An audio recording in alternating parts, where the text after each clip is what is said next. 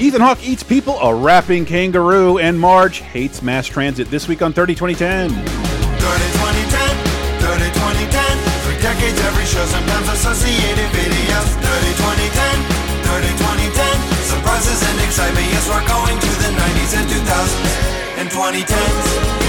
On 30 2010. Hello, everyone, and welcome to 30 2010, episode 2, season 8.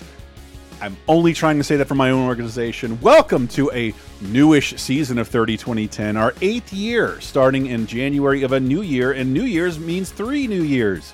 Uh, if you don't know, 30 2010 is the show looking back at all the great movie, TV, video game, music, and more milestones from 30, 20, and 10 years ago. And we're looking at this week, January 13th to the 19th, and that means in 1993, 2003, and 2013. Ah, I'm not even tripped up yet. Hi, I'm one of your hosts, Chris Antista. Who else is with me? I'm Diana Goodman, and I also have dripped candle wax all over Willem Dafoe. Funny story. I'm J.R. Rawls, and my body is no different from a knife or a gun. Both Willem Dafoe references, I'm guessing. I quite enjoyed the. Well, I, I had to really hold back myself from saying J.R. Rawls. I ain't for it, I'm again it. Or J.R. Rawls. I spent last night in a ditch. Or J.R. Rawls. I'm the best mono thingy guy there ever was. But I resisted the urge, people. Respect my self control. remarkable restraint on JR's part, uh, shown this early in the episode. Uh, again, it's a weird week, a bunch of notable stuff, and I think perhaps the most notable is in television this week uh, because you guys seem both very excited for it. So let's just. oh yeah, but get- it's January, so we've got uh, like some foreign films, some things going wide, and some true garbage. Just Wonderful, wonderful. garbage. Notable garbage, uh, and some some interesting news tidbits. Obviously, and uh, uh, obviously, right off the bat, we got to thank our patrons. Patreon.com/slash LaserTime. We just recorded an epic show about Superman, specifically Superman Two, both versions. Uh, oh my God! Yeah, that'll be up Let soon. Let me plug it a little. Mhm. I'm going to say this no director's cut, or however you want to call those, is as different as the Donner cut is from the theatrical cut. None. Yeah, Not I, I, Peter Jackson's extended Lord of the Rings, not the much improved version of Blade Runner, not George Lucas messing around with Star Wars No. Episode 4. Even that's not as different. Nothing. not even what Topher Grace fun- did. Uh, Nope. and and not even uh i think there was like a there was that exorcist prequel where they shot two different versions of the same movie but that didn't incorporate the same actors and the, some of the same footage this is truly one of the weirdest things to ever happen in film history and we try and take you through that and decide maybe help you decide which one to watch and somehow this scratched an itch for jr to watch more superman movies which i'm just like dude you don't don't do this to yourself it's it's just not a after good two, baby. oh man don't- Yeah. don't. Oh man but we who knows we might you're, get you're done. They only made two. They that's what Bryan Singer said, and whatever he says is sacrosanct. Anyway, moving on from that controversy, 30 2010, patreon.com slash lasertime, Tootsie, 48 hours, sick of Star Wars, new VGA stuff. There's a lot of stuff hitting this week. We're getting through the backlog and hopefully getting you more, more and more stuff. I think I want to return to talking about some new movies because I'm excited for that new Quantumania trailer. Anyway, anyway, anyway, anyway. 30 2010, January 13th to the 19th. Let's begin as we always do in 1993. First off, we got the uh, French, uh, like just a little bit of news to bring into the world of what's happening beyond pop culture. Not that I was paying attention to any of that in a non SNL basis. French, British, and U.S. jet fighters launch uh, bombing raids in southern Iraq. President Bush, who will leave office the next day, directs the orders. Here, you clean this up. Oh, literally the next day.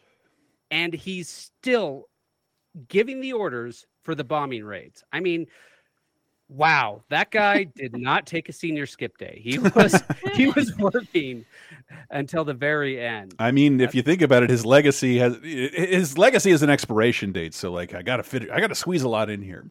So why not his, some uh, his legacy crimes? was set though, man. Uh, after the No, first I person mean- Gulf War, that was his legacy. Yeah. No, his legacy was that and the end of the Cold War. That's huge. Oh, is that That's a over? that's the biggest geopolitical event of our lifetimes. Period. Full stop. And he had a huge role in that. Really? You think it's over? Okay, that's for Well, no, another show. In '93, it looked like it was over. Yes, uh, the the coldest part of the Cold War, uh, Yeah. and then also the Isra- Israel extends recognitions to the PLO. So Yay. my social studies teacher gave us a lecture on this, Mhm. and none of us kids could understand. So why is this important? So they're just saying that you exist. That's that's all they're doing. Israel is sta- stating that the PLO PLO exist. That's it. Yes. And this is a big deal. Really? Okay, teacher. Yeah. All right. Yep. Do they have any Yeah, access to diplomacy? No, no, no, no, nothing like that. And- No. But no, uh, But just, they're a uh, pal- they're an organization, and we're noting that yes, they're an they organization exist. for Palestinian liberation. Yes. Yep. Good for them. And uh, non-fun fact: uh, just about three years ago, uh, PLO PLO rescinded its recognition of Israel that it gave at the same time. So they no longer recognize that it existed. So it it, it didn't exist. Then Israel existed for about 27 years, and then it stopped existing for the last three years, according to the We PLO. call that a microwave war. It's not cold. it's not hot. So who's shooting at them then? If Yeah, Israel it, doesn't it, it, exist? it, uh, it doesn't Ah, exist. Gal Gadot. Right. Uh, all right, and then and then a little bit of more fun news. I think for the first time in history, Intel uh, emerges as the leading chip maker for PCs, and at the same time, IBM posts a five billion dollar loss, the largest loss in all of corporate history. That is ten over ten billion dollars of today's money. A ten billion dollar loss. That is Zuckerberg esque. Um, but uh, I, I don't want to spoil too much of 30 2010, but in about two months, we're going to be talking about it's all about the Pentiums, baby. yeah, Mm. Yeah, and just The real ones. Every time I have a dumb question, I rattle it off, and JR kind of has an answer. What does IBM even do anymore than make Jeopardy robots? Because like their name was. Remember, you didn't even call them PCs back then. You called them IBM compatible computers to distinguish them from Macs, and I don't even know what they do anymore. They make computers. I mean, uh, they're not the monopolistic power they used to be, but Yeah. they're still a big company. Yeah, and I'm sure that they're huge technology, networking, like a bunch of software I don't use because I don't have a normal office. Anyway, moving into movies of 1993, uh, January 13th to the 19th. th- uh, something is right with the world because Aladdin is back at number one at the box office. Huzzah! It's so weird. The, the, the last two and a half months, it's been it's Aladdin and a few good men just going back and forth, the back and forth. They've been out for months. That never happens in 2023, ever, ever, No. ever. It, it Uh-uh. did though. It did with uh, Wakanda No. Forever. It yeah, it did. Yeah, It- you, you, you're one or two, one or two, and then you drop, and that's it. You True. don't creep back. You don't creep back in the, the number one. leave. But then, you know, judging by the movies that are out this week, we might see why. I would say not ending Madonna's movie career, but ending a phase of her movie career. no, Uh, this was the end of Madonna, the movie star. maybe This is the last movie. But we still have- like, we still have a am- we still have Evita, yeah, and, we still have a Vita. we still have Evita coming, But I that's feel about like it. that was the comeback musical. Yeah. right? and it's yeah, not and I feel like that. It's Madonna the musician mm-hmm. starring that film, not Madonna. You know the what? Actress. You pulled it out, Yeah. Jr. I don't know if you had that in the barrel, but that's a great distinction. She is Yeah, playing a that- that's- musician, and she can do that. she's singing. No, Yeah. she she has no spoken dialogue in Evita, mm-hmm. so it's not as hard as this wonderful Basic Instinct knockoff. Oh, I love how bad this movie is. Yeah, I forgot this Yeah. existed, but this is like you know not too hot on the heels, but right after her sex book, Ma- Ma- Madonna is at her most provocateur, and mm-hmm. does- she had to plan this like a military campaign. Yeah, man. She had the sex book already, and then a few months later, she got the sexy sex movie. she's got lewd I mean, video. my- she's got she's got naked pictures. She's got a- an in depth like candid documentary, and then boom, I have my own. What do you what you call it? Nine and a half weeks ripoff. Uh, Basic Instinct ripoff. Sorry, there's too much murder in here. completely a Basic Instinct ripoff. Body of Evidence with Willem Dafoe and a ton of good actors who all have said they regretted this. Joe Mantegna, Oh yes. Ed Archer, Julianne Moore especially says this was a huge mistake for her. Jurgen Prochnow. Oh, She regrets these God. nude scenes, and I feel like half the movies I love with Julianne Moore, she's nude in, but doesn't like. She hated this experience. Yes. Uh, now, Madonna at the time of this movie's release is 35 years old. Mm-hmm. And as a guy in my 40s, yeah, people in their mid 30s can absolutely be sex symbols. But in 1993, I feel like that was more unusual for women because this is totally the Madonna sex movie. And, Mm. you know, I feel like for I- 1993, it's a bit unusual. Maybe you're describing why people didn't show up because like a ton of people bought her music video on VHS for like th for like you know nine bucks a piece, but didn't Yeah, bother to show up here. She's still she looks amazing because the movie's bad. Oh, yeah, yeah. because It's all of horrible. all, Mm. all of the advance notice was this is a giant turkey of a movie. It is embarrassing all around. Even if she's doing sexy time sexy stuff, who gives a shit? I can see that elsewhere, like this book I just bought. And- I don't need to watch this. the the most damning criticism I can give to this movie, this is not the worst Madonna erotic thriller of 1993. Dick Tracy? No. What? Um, Yeah, we've got another coming down the pipes. Okay. I'm not going to spoil it for our listeners. There Okay. is a second Madonna erotic thriller this year. And I recommend, I recommend, but I'm, I majorly recommend looking at clips because I'm not a good judge of what women should find sexy. Because like I would not have predicted Michael Douglas, but Willem Dafoe has a kind of stretched intensity that is just, dude, this is really off-putting you in this movie. Holy shit! Courting this younger woman, it is. Yes, super. I never blink in full smile the entire time. Oh my god, it's creepy to watch. So don't. yeah, it's like it works in a Lars von Trier movie really well. if he wants to get his dick out there, everyone's fine with it. Yes. In a horror movie, it's is- fine. Yeah, exactly. Uh, but oh yeah, so this is uh, Madonna is accused of fucking a guy to death, basically, to get his money, and then uh, Willem Dafoe is like hired as an attorney, and there's some incredibly bad courtroom stuff. Like, I would love for a trial attorney to go over this. Like, that's not evidence, and that's a mistrial, and that's inadmissible, and that guy hasn't been sworn in, and that's This would have got. This would have can't gotten. Just look at a guy in the gallery and be like, "Is that All right. what he It would- said it right?" And he nods. He's like, "Oh, case dismissed." It would have gotten thrown out of the court and sent of a woman.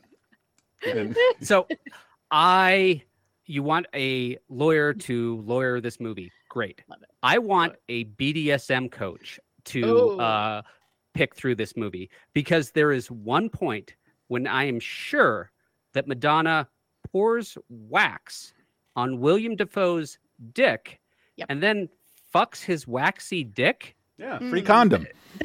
That doesn't sound good. Free condom. Uh, It's like it's like condom and Viagra all in one. It's awesome. You got to try it, Jay. uh, yeah. mm. Sorry. Now, now you Uh, got little bits of wax up in there. You gotta. That's what I'm later. saying. The Ugh. wax would come off. Candle wax isn't that hard. It would just flake and get all up in there. Exactly.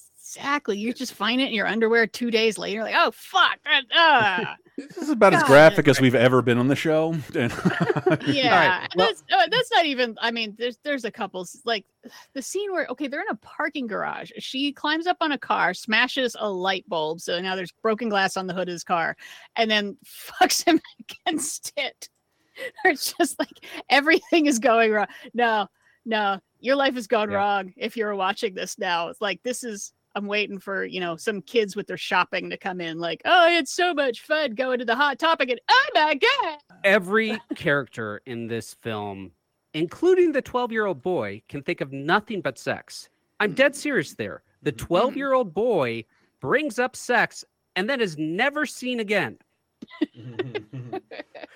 nice choice, movie makers. But uh, this was filmed in Portland, Oregon. Now, I say Portland, Oregon in 2023. You think hip, cool city, uh, maybe some riots, but still. a Fred cool city. Armisen. Yeah.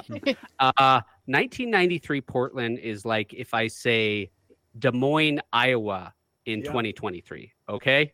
So Mm. having Madonna come to our small northwestern town that is jealous of Seattle was a big deal. Oh. And the Oregonian, the local paper, had a contest at the time saying, send us your pictures of Madonna. And to my internal pride as a Portlandian, What? they received three pictures of Madonna and about a thousand letters saying, This is beneath you.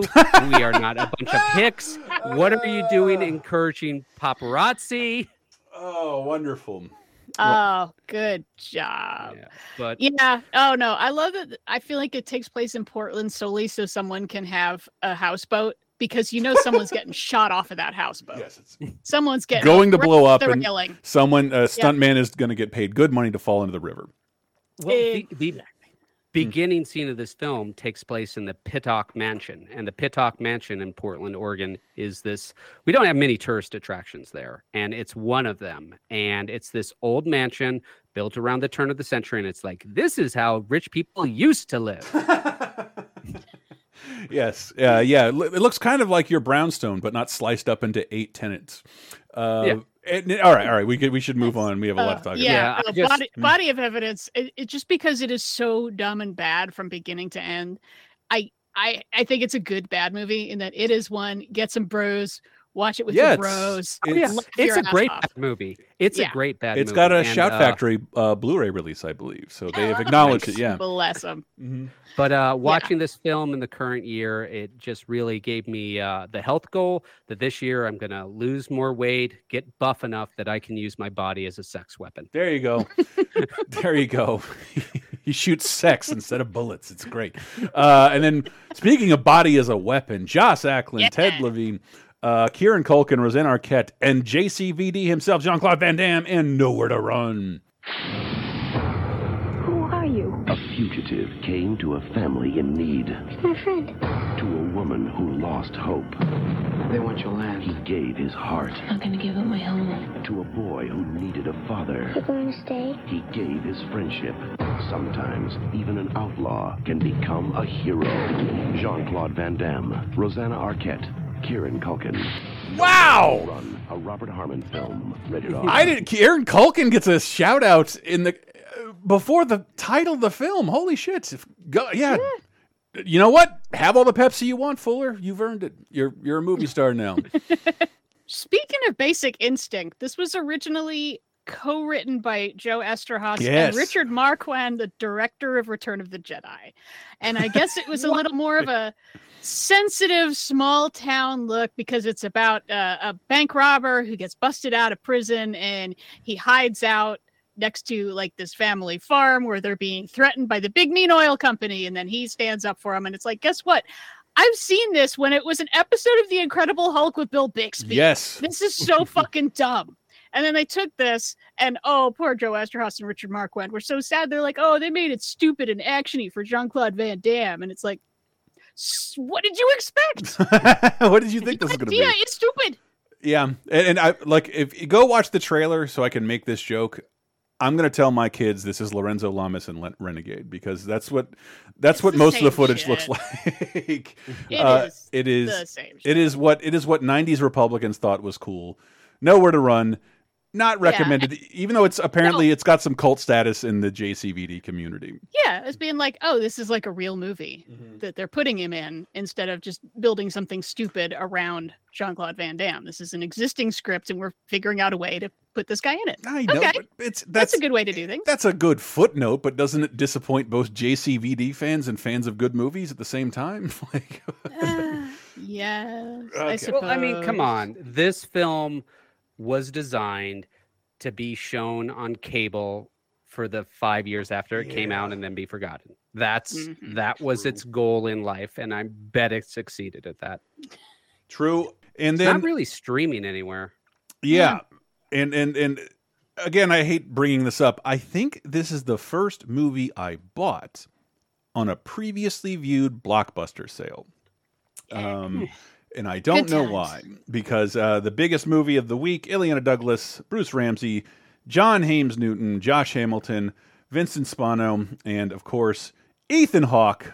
It's alive. Either we're saved or we're dead. There is a place beyond fear, beyond pain, beyond the very limits of human endurance. Call us to search. A place where the human spirit We're gonna save ourselves. becomes the most powerful force on Earth. Get up and walk ten steps! This is the true story of 16 of the most courageous people you'll ever meet and how they stayed alive. alive alive i watched this so many times and for me this concludes the uh early '90s plane crash trilogy of Fearless, Hero, and Alive. Both all of their box art looked the same.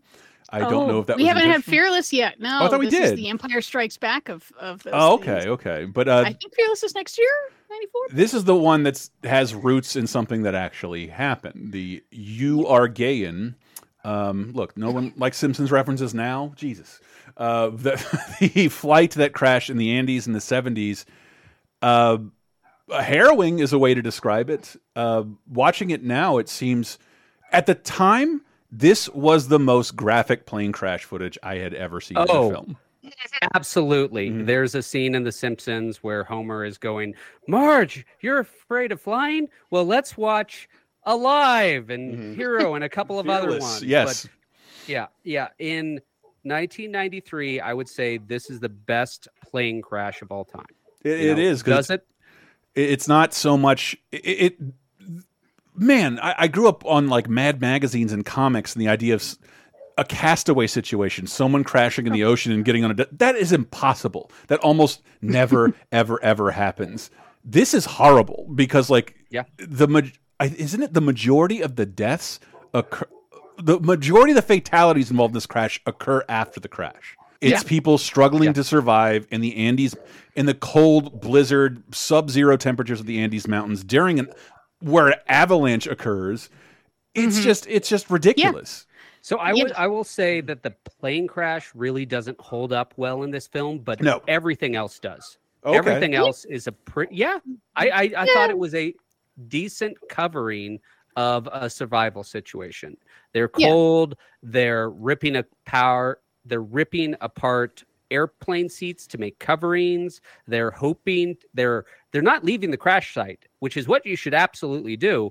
But it turned out to be the ab- absolute wrong thing to do in this particular instance. Yeah. Well, that's the problem is I I love that the movie just gets right into it. We we start on the plane and they explain they're on a rugby team, they're going over to Chile for a match. This is fun. Yay, fun times. 6 minutes the crash starts. 6 Mhm. minutes into this movie. Mhm. And it's like that's all we needed to know. There's Yeah. people on a plane and then the plane crashes. We understand that. But Well, they I think- crash uh way way the fuck up in the Andes, something like 12,000 feet. Um and it gets to 40 below at night and there is nothing alive up there. There's no plants, there's no bugs, there's no you're you're fucked. And because it's supposed to be just a short little jaunt, no one's got cold weather gear, there's no food on the plane, and then it's just into really, really sticking close to what sounds like what actually Yeah. happened because some survivors wrote books about this afterwards. It's like one thing that they left out though is Ethan Hawke's character. He gets hit on the head and he's unconscious for three days, and then he woke up and he was okay. Um, he he had shattered part of his skull and could touch his brain, Whoa. but Jesus. because the the temperature was so low, it prevented swelling, Wow. wow. and that's how he was okay. Jesus. Uh, Yeah. yeah. from what I was able to read, for Hollywood, this is as good as you can get for Accuracy, sticking close yeah. to an actual Mm. actual historical events. Yeah, yeah. But you know, I really think plane crashes are intrinsically interesting Oh, yeah. because almost everyone flies. So mm. on some level, everyone knows that they could be in a plane crash someday. So if things go wrong, that could be you in that situation. Oh, it excites me to no end. It's like what a great Uh, way to go, like on the best ride in the universe. Not not not to doom anybody else in the plane with me, but every time I'm like I'm like, oh shit, this is about to get interesting. That's what I think. If I survive, it'll get even more interesting. Um, uh, no, I watched this movie, and yeah, my husband doesn't like me talking about it because, uh, yeah, just about every couple minutes it was like, and that's the point where I give up. And, oh nope, if I survive that part, eh, you know what? I mean, that avalanche, that's the point where I give up. I'm just gonna sit outside and wait to die. I thrive in chaos. I'd like to say I'd make it, but you're right. The amount of things I've given up on that could have really helped me, I don't know how long I would stay alive. All right, nope, that's uh, we have one sleeve of crackers and and some chocolate for twenty people.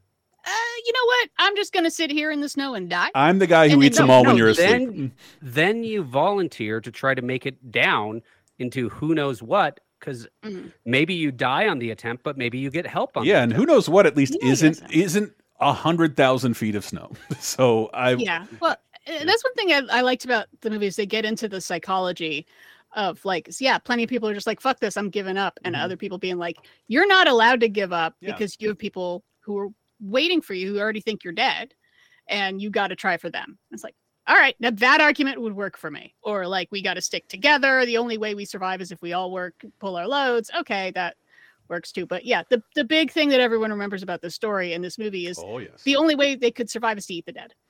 And yes, and I know I'm you. surprised they waited that long. Yeah, I know you kids are screaming yellow jackets at us, but come on, this was this was a real mm-hmm. story and mm-hmm. happened first. And I, I once again did ask my pilot uncle about yellow jackets, and even then, it's a little hard not to be able to triangulate a plane crash, especially over like America.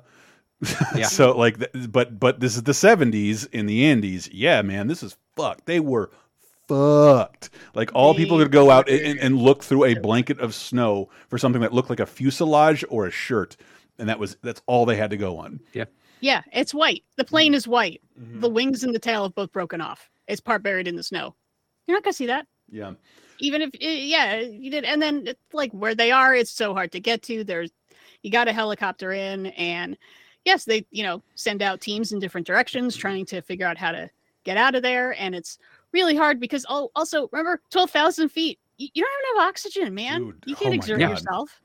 No, t- uh, I mean, I've gone up a couple of mountains skiing here in Denver, and you know that's when I'm fully prepared and ready for it. And a couple of times I'm like, oh, this is really hard. Yeah. and that's just like nine thousand feet. I can't imagine Yeah. another three thousand. and you have enough calories. Mhm. You're not Yeah. living on starvation. Wait, yeah. So, yeah, I mean, I I was I had never gotten around to watching this movie, even though Oh. like I know everyone I knew saw it back in the day. I I was really impressed by yeah, seeing how they follow the story very closely and faithfully. And they don't cut out the religious aspect that you got to turn like either either you're God help me or fuck you God how could you do this to me but like Mhm. they pull together like with catholicism kind of helps them get through it including even eating people of like god wouldn't have left these dead bodies for us if he didn't want us to eat them so that we can survive so that we can carry on it's like the sacrament Yeah, like- if if you Nice. study Yeah. survival situations in the broad general sense and look for macro tr- trends, the biggest determination of who survives a really really bad situation is usually belief. You have Mm. a belief in something, you have something to live for. Like I I will push through this for my kids. I will push through this to write the novel about this experience. I will push through this to help my community rebuild after this disaster. I'm gonna see the next people- Captain America movie. Sure. yeah. Uh, but the people who don't have that belief in something, they're the ones who sit down in the snow and die. I feel like Yep. I feel like I'm being specifically seen here. Okay, but yeah which i mean we uh, obviously we got to ask the question a would you eat dead bodies 100%. and of course, Not even a you be o- question for me. would you be okay with people eating you Uh, If- yes. now, oh my god. they're god, not allowed yes. to kill you to get right. to get food So But long as they don't happen kill to die me, if Yeah. if we are in a survival situation like yeah. this, so long as you do not kill me, I would be pissed if you did not eat me to survive. Yep. Yes, I'm I- dead. exactly If I'm dead, Take give my calories to survive. give me the 100%. necrophiliacs on pay per view. I don't give a shit. Like, because uh, I can't. And but Yeah. no do it take it take it but here here's the thing. Like, Absolutely I. I mean, that's why I want to donate every organ and my skin Yeah. and my eyes and everything. I want to have a fucking yard sale because I don't need it anymore. I didn't. But you Yeah. do. I didn't. I'm an organ donor. It's very easy. Just cl- check the mark on your driver's license, everyone, please. You you will save a life. Just check it. I've watched this so many times. I didn't feel the need to watch the in in, in its entirety. Hmm. The, here's the weird. Th the weird thing was like, wow, I've seen whatever genre this is. I've seen it done a lot more, and uh, like seemingly a lot better. But the reality is, this is real, and Lost isn't, and Yeah. Yellow Jackets isn't. It, it's not real. But they try and heighten the reality of those situations, and um, I think this is accurate enough. It it coincided with a documentary about the event, and that is included on most of the DVDs. I think even the 20th anniversary uh, DVD of this film. So Yeah. worth a watch. I- Yeah, I also appreciate that. Like, there is some not sugarcoating of stuff. Like, yeah, there's some people who are just going to be annoying. Yeah. Just, Yeah. I hurt and I'm tired and I don't want to work. Fuck you. Leave me alone. I'm going to whine this entire fucking It's time. it's going to be shitty summer camp, and there's someone's going to annoy you. Yeah, that's one of those things I always worry about when it's based on a true story. Is like no one wants to look bad in their biopic, so you figure they're going to clean everyone up and everyone's going to be super heroic and brave. And it's like, no, some people are just like, no, oh. God, I don't have shoes for that. I fell in a crevasse and my arm hurts and I don't want to. God damn Yeah, it. that guy was a real coward. Like, I'm shocked you died a shithook. Uh, but yeah, no, alive. I was, was like, wow, that was harrowing, this was- but still really good. It was my first time watch of this, so Mm. uh, maybe I was going in with fresh eyes, but I really enjoyed it, and it's a It, definite. it recommend really, really helps knowing it's real. Because like I feel like I've seen people like trapped in a plane crash. What are they? Just, triple frontier, like a bunch of bank robbers get stuck with their money on the on the mountain. Like you've seen this happen before in movies, but this is real. This happened. These people survived, while a lot of other people didn't, and the Yeah. people who didn't help the others survive. It's a fascinating story. One one of I think our species' most fascinating stories. Um, worth worth a watch. yeah yeah. how how you react to something so extreme Yes. So can it, it says a lot about a person and yeah my reaction. I'm hypoglycemic i can't make it a day without eating so let's just save everyone the trouble you just start eating me now I produce my own cheese. You're all gonna eventually enjoy i this. will die from that and maybe i'll eat me and that'll keep me going i don't know I will say that we are also getting into the start of peak critic.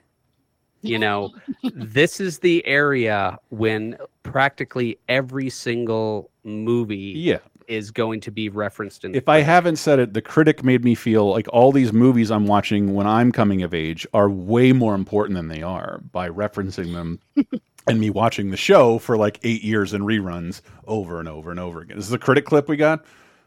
Oh, I thought it was, no, it's The but Simpsons. I was mixing up my uh, animated cartoon shows from 1990. Look, you'll get to, we'll get to talk so- about it in a second. Let's get into TV. Speaking of which, because we got to keep moving along. TV of 1993.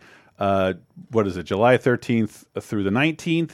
Uh, Fox finally expands its regular primetime schedule to seven days a week. The network celebrates by premiering two dramas on this Tuesday, and I remember all this so fucking vividly because I was Well, a Fox, Fox boy. was proud of it. It was like, we're a real network, y'all. We broadcast seven days. I week, saw yeah? the Eh? promos for these two shows 100,000 times, tuned in on the premiere. I'm like, what the fuck is this? I don't, I like The Simpsons. I don't like whatever this is, including Class of 96. Class of 96 uh, starts this week. so class of 90 1996 or class of 96 feels like it's the most 80s thing ever uh, I, I skipped through the first episode and it was like you guys are really going for an 80s vibe in this and play the theme song and tell me if that doesn't sound 80s to you. On an all new LA law. Class of, oh,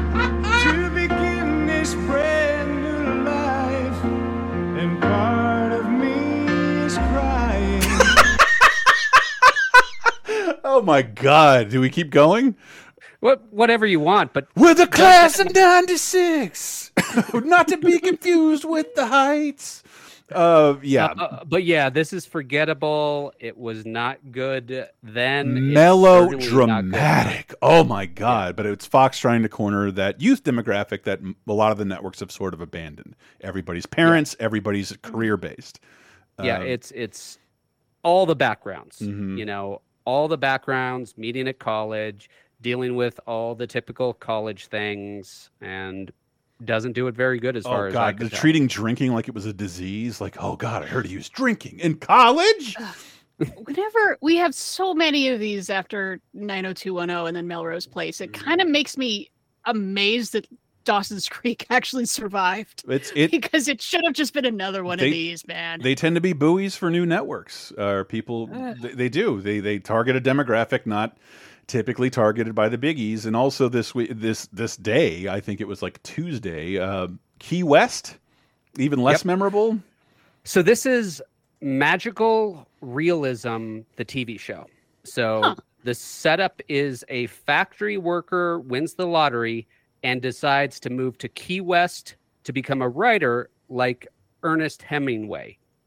However, uh, things are strange in Key West and wackiness and s- Oh, they uh, happens.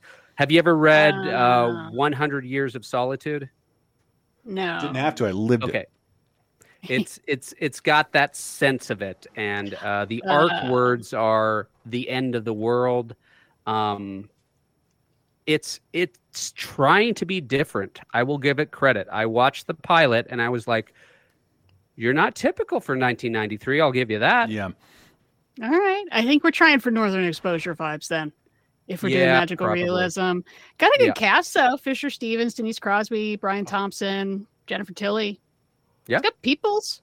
Yes. lots of bikinis too Yeah. Of and- and a, a big location shoot, which is you know doesn't always happen. And have either of you ever been to key west dude, Nope. don't embarrass me in front of. I'm from Florida, and my dad's been a thousand times for work, and I've never been. There's tons of his friends live never there. been? No. i've been to key west um it's it's a tourist town you know Mm. Do you want to see Hemingway's home? It's there. Do you want to walk five feet from one bar to the next bar? You can do that in Key It is- West. and it is it is one of those towns that you might have to describe to your children because it is having a really rough time staying alive. They're going to have Oh, to really? yes, they have to find a way to raise it like raise most of the town very very soon to before it ends up being underwater on a regular basis and underwater permanently by the time your grandkids are born. Um, Yay. Someone save all the Hemingway cats. and That's all uh, I care about. In television news, I did very much care about this week. David Letterman announces during a press conference that he'll be moving his late night program from NBC to CBS come August 1993 as he runs out his NBC contract. Oh yeah, going head to head, baby. Yeah, let's see how he does this with class, I'll bet. Uh, I never dated Amy Fisher. I fixed her car.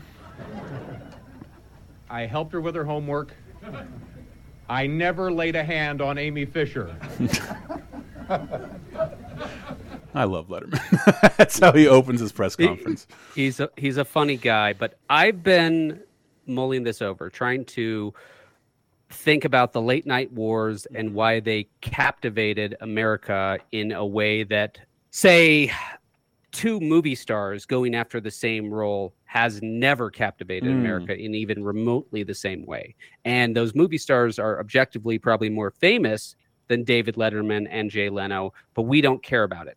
And I think the reason why both I late night wars really resonated so much is because of intimacy. Yes. Okay. These are people, mi- millions of Americans have seen five nights a week for 20 Yeah. or 25 years. And you get that daily intimacy going. You feel like you know these people. I like mean, it's not just a star. Statistically, people watch these shows in bed while fucking. I'm not kidding. I'm not kidding. These are actual statistics from late night talk shows back in the day. Like they would watch this in the bedroom. It's beyond intimacy. And I, I remember like talking to uh, another content. No, like, uh, Hot Dad, the guy who makes our theme song, and he was, you know, I'm a Patreon, blah blah blah. And it's like, yeah, it sucks because no one knows who you are. And he and like he's like, yeah, but they, you know, I'm, I'm getting. No, I don't. I don't mean no one knows who you are. I mean you're Bugs Bunny. Whereas like I am David, like I'm talking to you every night as me. Like that's my job. I get to plug my Patreon because like, hey, I want to eat. You have to be a funny guy and you don't get to turn to the camera and say like watch me tomorrow or like see look for me in my next movie. David letterman tells you to tune in tomorrow night every single night. And and and and people fall asleep to this. And it, it's it's not a character it's a real it is a kind of a character but it's a real person. And uh and and yeah this is i think you're right jr it's not it's not so much a career thing it's like a big public breakup like somebody mm-hmm. somebody dumped somebody for somebody hotter in the situation and there were more people watching David Letterman than there are any talk show, I would say, on any network combined now, who felt fucking jilted by it. Why wouldn't they? Well, I mean, some people like there. There was a lot of concern of like, oh my god, yeah, the we have competition now because we had the Tonight Show, and then it was Nothing. pretty much news on every other channel. mhm. It was you know Nightline, that kind of thing. And then okay, so now Leno and Letterman are going head to head. A lot of people concerned like it's could competition up everyone's game or could it ruin everything because it might be going for lowest common denominator. I know Letterman fans were really worried that he's not going to be weird anymore.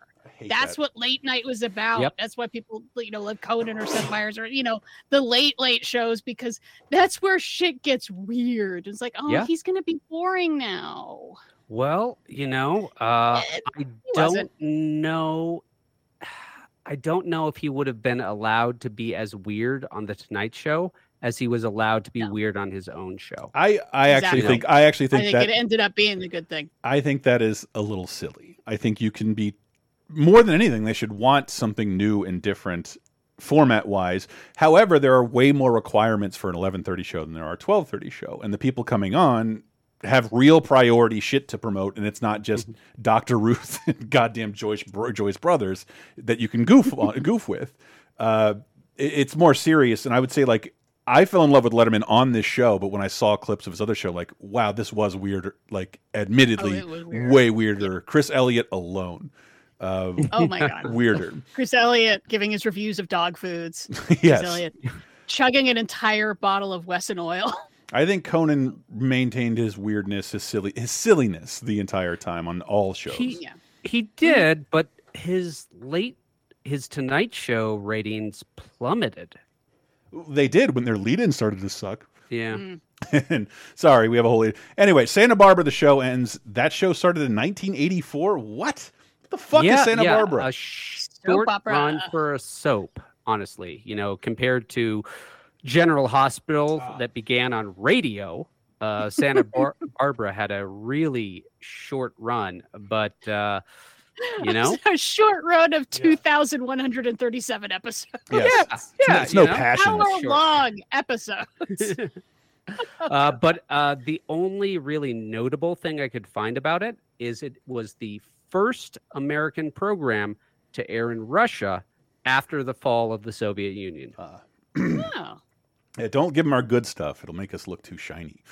Uh, and then also this week, a wonderful, wonderful episode of Mystery Science Theater 3000. And by that, I mean, um, I I believe most of the cast has stated like, this is actually like a good movie. This is, it was just a cheap movie made in some Scandinavian country in a foreign I think language. it's fin- it's Finnish. Yeah, but and I will remember that to this day because uh, I was once at a trivia contest and they actually asked something about the Kalevala and what country it came from, and I knew that the answer was Finland based on watching Mystery Science Theater. Yeah. And everyone stared at me like, "How the fuck did you know that?" And I was like, hey, Day, the day the Earth "It's froze. because I'm so well educated."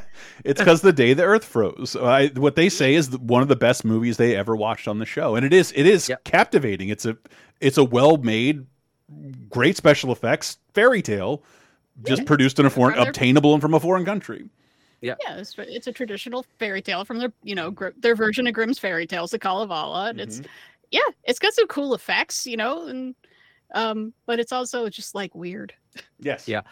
So, uh, in this movie, Joe, and, Joel, and the bots argue over what a sampo is. Yes. But here's the thing: in the movie that they watch, they actually explain what a sampo is. It's just that Joel and the bots are arguing while they are talking about that.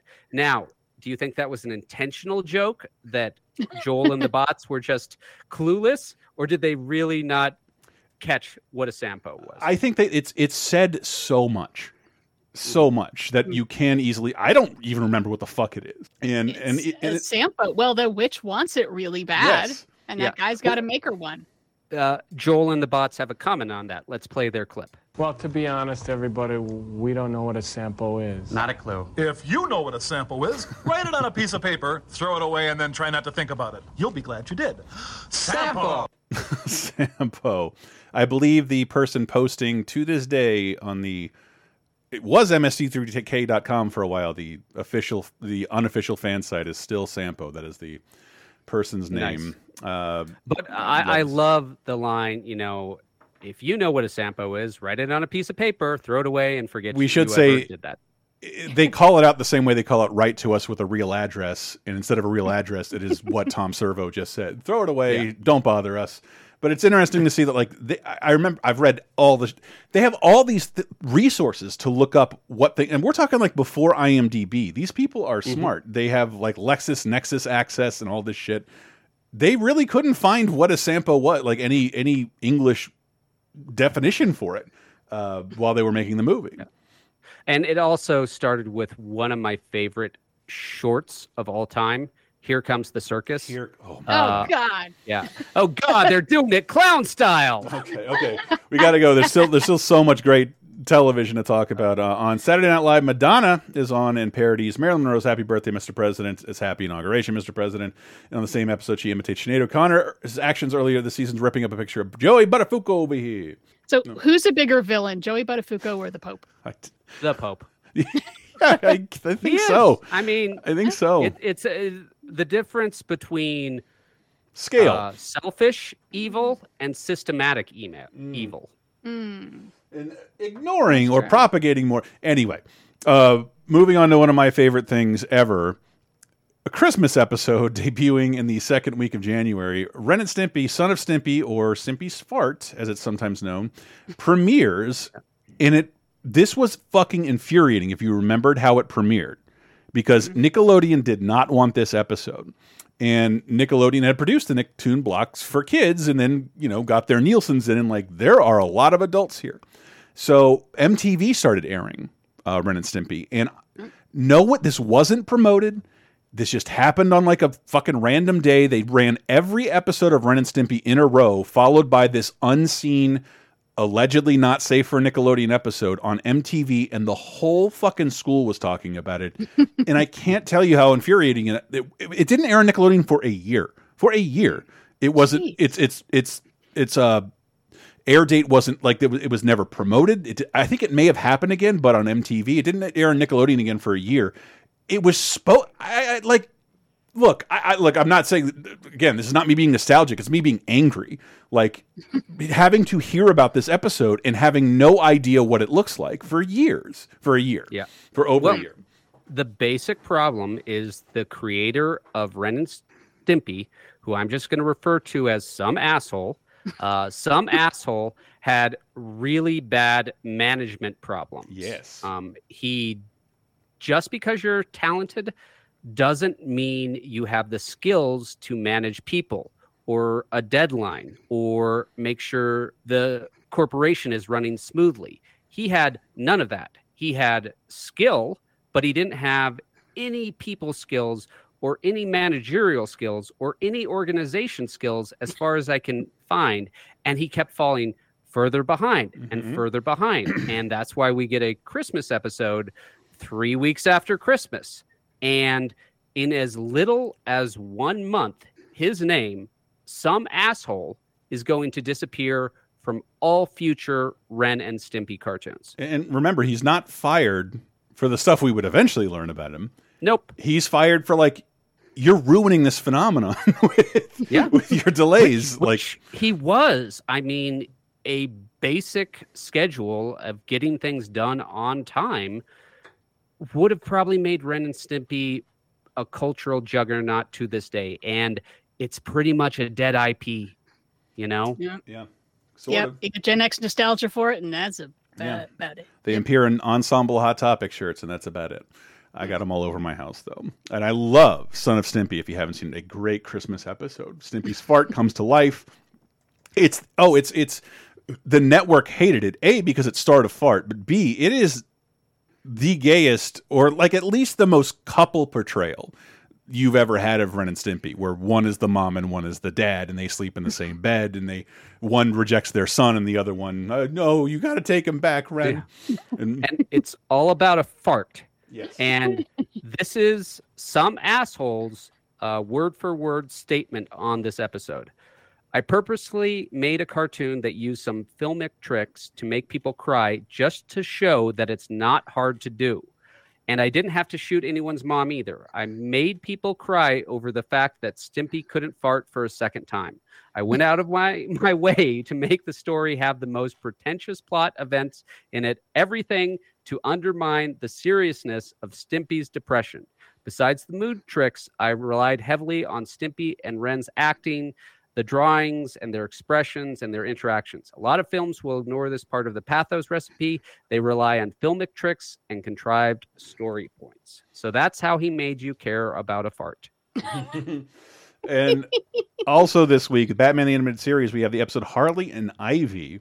Which, yeah. Good lord, what that would go on to inspire. Yep.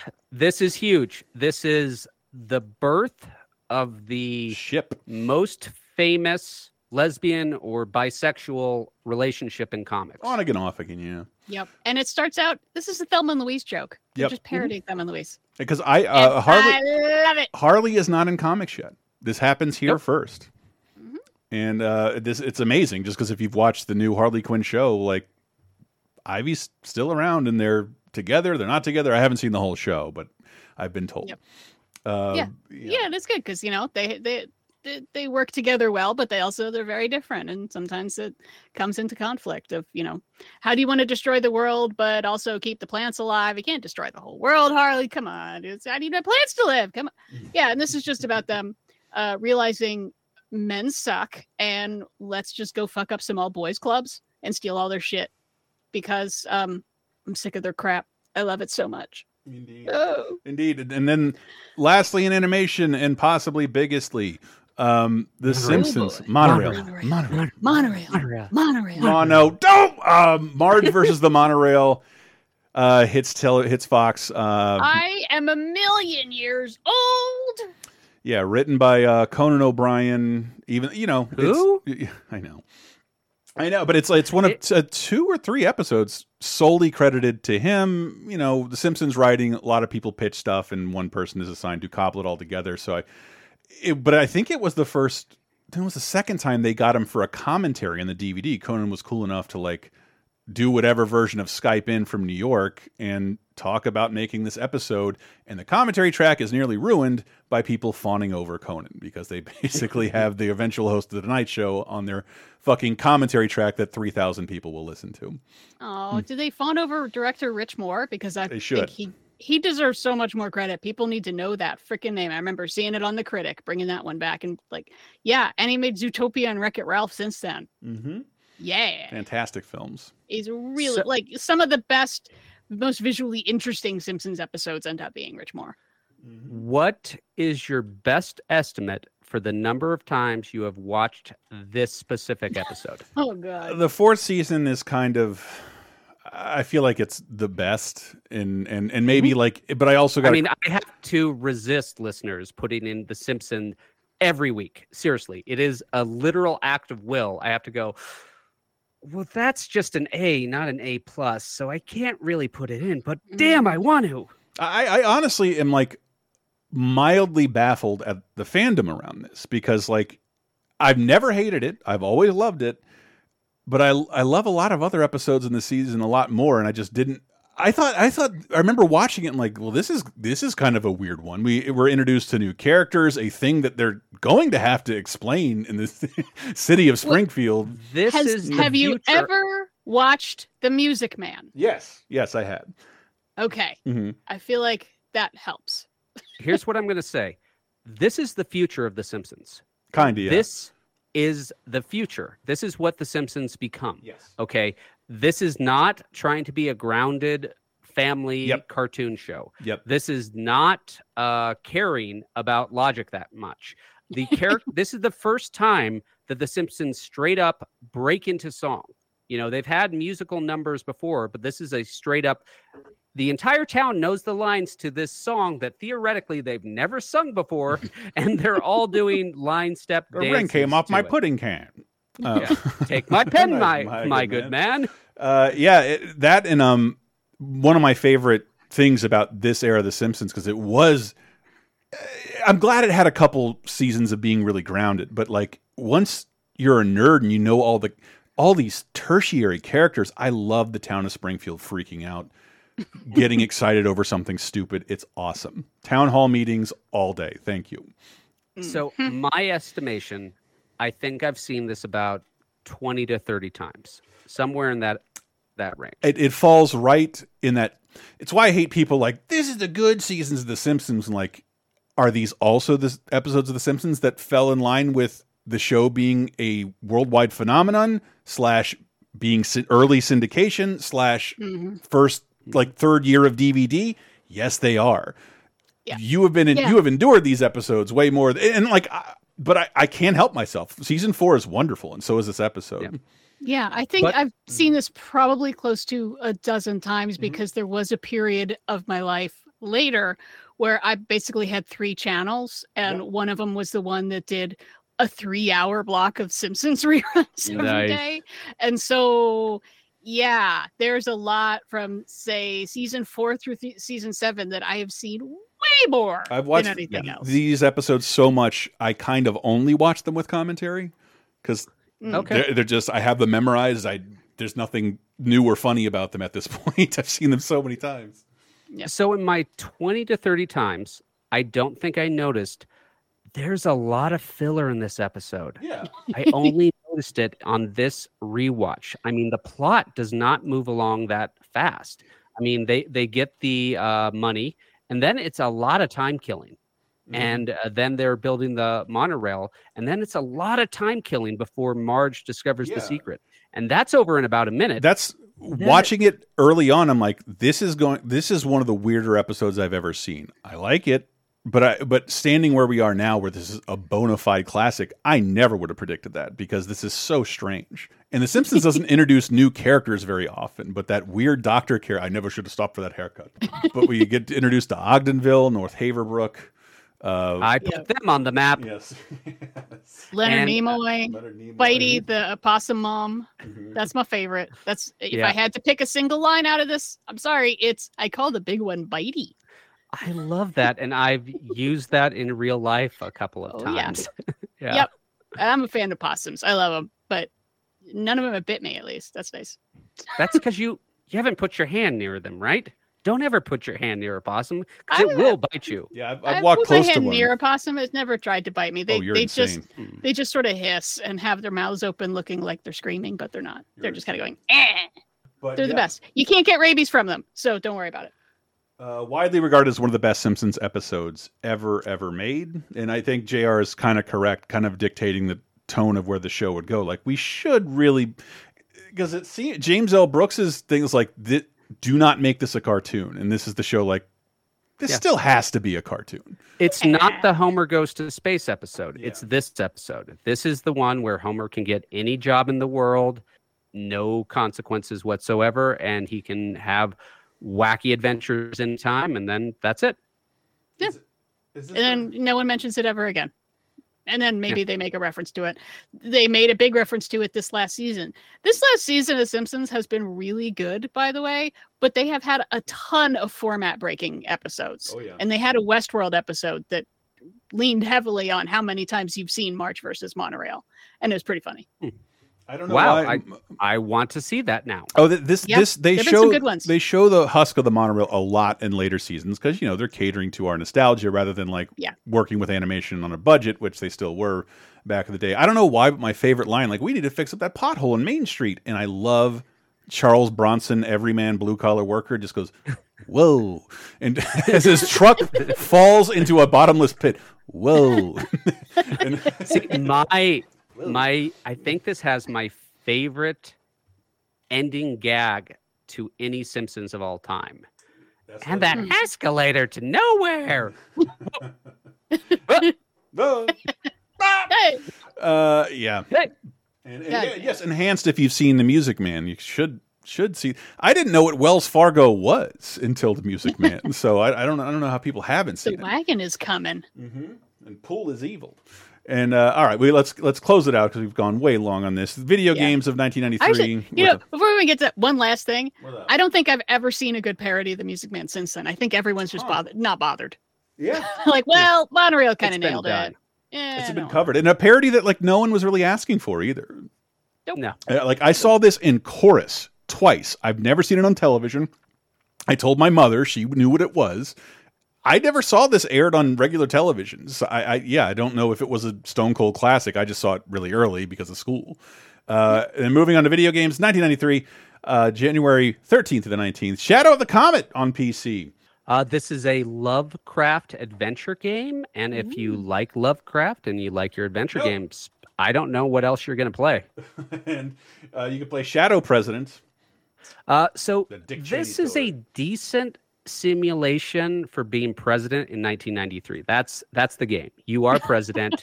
it, it it falls into a trap. You know what a president spends 90 to 95 percent of their time doing? Reading calls? reports and chairing meetings. Mm. That's what the presidency is. That is what a president spends 90 to 95 percent of their time doing. I thought it was And tweeting. that Oh. yeah. and that is boring AF. You cannot make a good game out of chairing meetings and reading reports. Um, and then uh, we have uh, Sid and Al's Incredible Toons, one of the most disappointing games of my entire life. Because I thought it was a Yep. cartoon maker, but it is Lemmings with Acme things instead of Lemming characters. It's a bit of a Rube Goldberg machine. The game you you have a bunch of little tune like a shoe that hits something, a ball that fla- flies all over and hits something else, and you can put the tunes to whack each other however you like and solve pu- puzzles like that. Really, really kind of one of the most off putting designs of any game you'll ever see on the PC. Kind of just mercilessly ugly.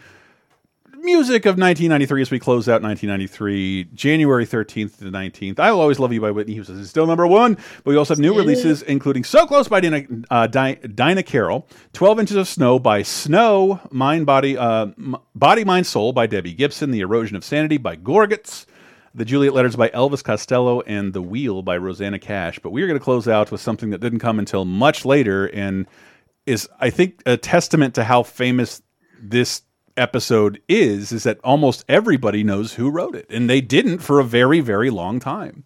And uh, when the simpsons finally had this wonderful live concert at the hollywood bowl it was a huge surprise to bring out conan o'brien to sing the lyle lanley song. And just beautiful because obviously phil hartman couldn't do it but conan wrote it with Phil, had worked with Phil Hartman on Saturday Night Live, like was just the perfect person to get to do it, and it, he fucking killed it. It made it even. it was just such a cool thing to do, man. Uh, but yeah, we'll close out with Conan O'Brien singing the monorail song. But don't move. We got a lot more to talk about when you get back. Were you sent here by the devil? No, good sir, I'm on the level. The ring came off my pudding can. Take my penknife, my good man. It's Springfield till he strikes. Drop your hands. Raise your voice. Monorail. What's it called? Monorail.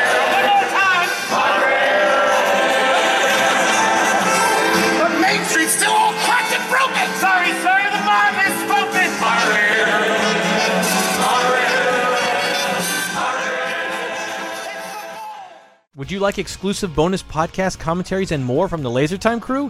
Then we strongly encourage you to support this show on patreon.com slash lasertime. It supports not only this show, but all the rest of the LaserTime network. You'll get commentaries, play games with the hosts, see exclusive videos first, and receive an uncut weekly ad-free podcast bonus time. Speaking of which, here's a quick taste. Two comedies that couldn't be different, kind of odd to enjoy together, but one of them is the highest, one of the highest grossing movies of the year behind ET, I think. 48 Hours and Tootsie, which I had never seen. I had, I Really? thought I had seen time? it. I yeah, yeah. I just I, I thought I remembered it airing on cable all the time, and then watching it like I definitely didn't see this. Not, That not was at all. Juwanna Mann. I think. Juwanna I think it was Man, Juwanna Mann.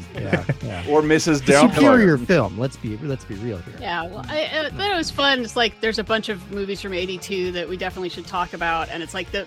Uh, but instead, we're going with the number one highest-grossing comedy of the year and the number three highest-grossing comedy of the year because And- I refuse to talk about number two because now it's I'm Porky's. Porky. Oh, Porky's does surprisingly well. Is the fifth highest-grossing film of 1982, above Star Trek: Wrath of Khan. Yes. Talk about a movie that's Wow. aged like milk. Get Bonus Time, a weekly uncensored and commercial-free podcast every Tuesday, starting for just $5 on patreon.com slash lasertime.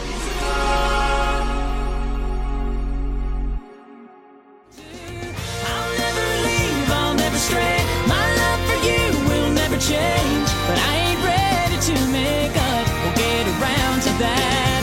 I think I'm right, I think you're wrong. I'll probably give in before long. Please don't make me smile.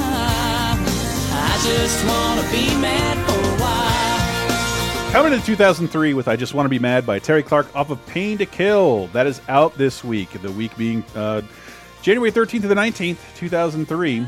Brought to you by patreon.com slash lasertime. New releases uh, for music also includes Up All Night by the Waifs and Rock the Block by Krokus.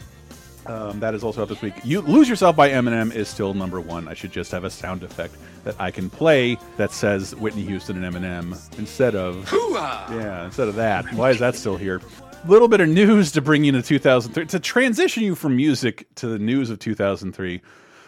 The Who guitarist Pete Townshend is arrested by British police on suspi suspicion of uh, possessing indecent images of children. Townshend claims he accessed websites advertising child pornography because he was researching material for his autobiography, which will include passages about his abusive childhood. Yeah. And I've read his autobiography and it does. Yes. Now and- people freaked out at the time because when they they arrest you, British arrest is a little different than American arrest. It's more like they brought him in for questioning, but they they never charged him and they released him and and they said okay we we understand that he was researching child sex abuse because he believed that he had some sort of suppressed sus, uh, suppressed memories of being sexually abused as a child, which you can see in his work. Hello, I'm talking about you, Tommy.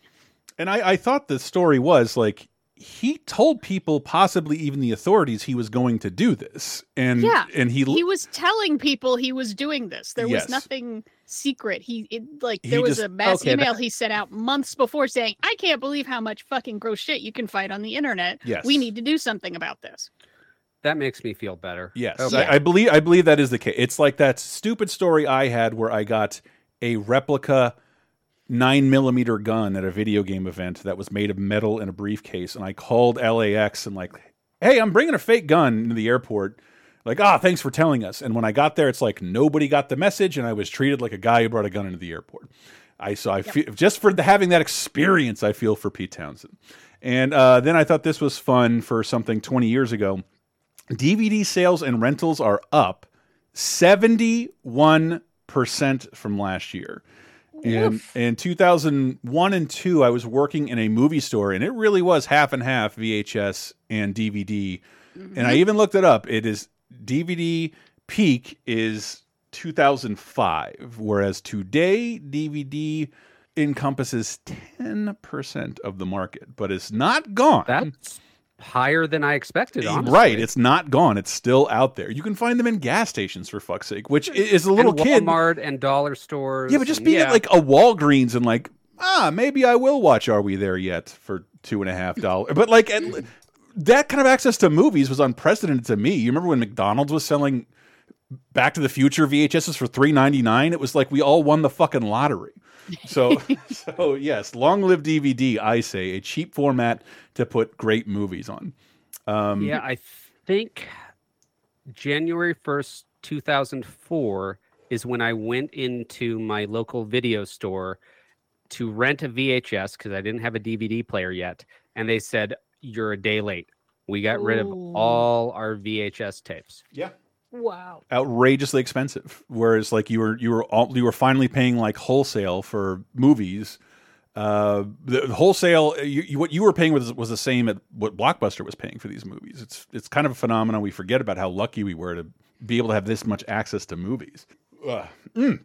And uh, yes, there's a new show coming out where we lament the loss of the bonus feature and making us buy movies multiple times. I almost miss it. Uh, rather than what is it? Uh, pulling my digital license and making me buy it again. um, speaking, Yeah. yeah. Speaking of movies, uh, movies of 2003, January 13th to the 19th. You know, I have heard. I think this this encompasses what we're talking about about January, where Yeah. we get a Stone Cold classic and Mm-hmm. trash and nothing in between. I I have heard somebody make the case, and it's dip, that this is one of the greatest movies ever made. And I rewatched it. It's fucking wonderful. Uh, Alexandre Rodrigues and Leonardo uh, Firmino, City of God. I think it may lack some impact 20 years later, and I don't want to sound like the ugly American, but foreign movies always looked foreign. Whereas this movie depicted something entirely foreign, but was shot with a absolutely wonderful eye and and pacing and storytelling aesthetic. City of God is amazing, and I might name my first kid Rocket, or at least my next dog. Uh, yeah, City of God is a fantastic coming of age movie uh, set in, in Brazil with a with a crime bent. Uh, yeah, it's well, it's it feels like so epic because it it takes place over like 20 years. Yeah. You know, of all these, you know, people living in the favela and they start out, oh, you know, oh, it's a new house, it's pretty nice, and then we see it 20 years later, and you know, it they're in this crazy ghetto thing, and it's just over two hours, and Yeah. it feels like it's sprawling. It's it's it And- moves like Goodfellas.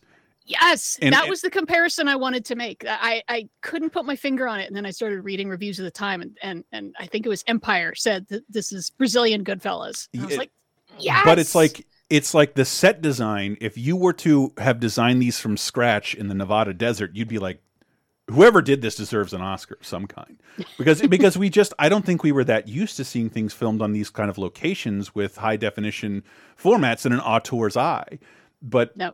Uh, rewatching this again, like this is a fucking phenomenon. It's impossible to recommend almost any other movie this month other than City of God, which I think you can stream Mm. on one of the free streaming channels, Tubi or um, I think it was Tubi. I remember very obnoxious commercial breaks. yeah. Uh, pretty sure it was but, Tubi. uh, yeah, no, uh, directed by Fernando uh, Meirelles, who since has done uh, Constant Gardener and Mm-hmm. uh, The Two Popes, and co-directed by a woman, Kátia Lund, who I don't know if she that's kind of her thing. She's worked on other stuff. Yeah, it just I mean, they're shooting in real locations. They're shooting with a lot of non-professional actors. Apparently, they were having trouble finding enough black actors in Brazil, which shocks me because Brazil is, has a huge black population, but they're also tend to be kind of fucking poor. So they they just took on amateurs and Yeah. and they do a great job.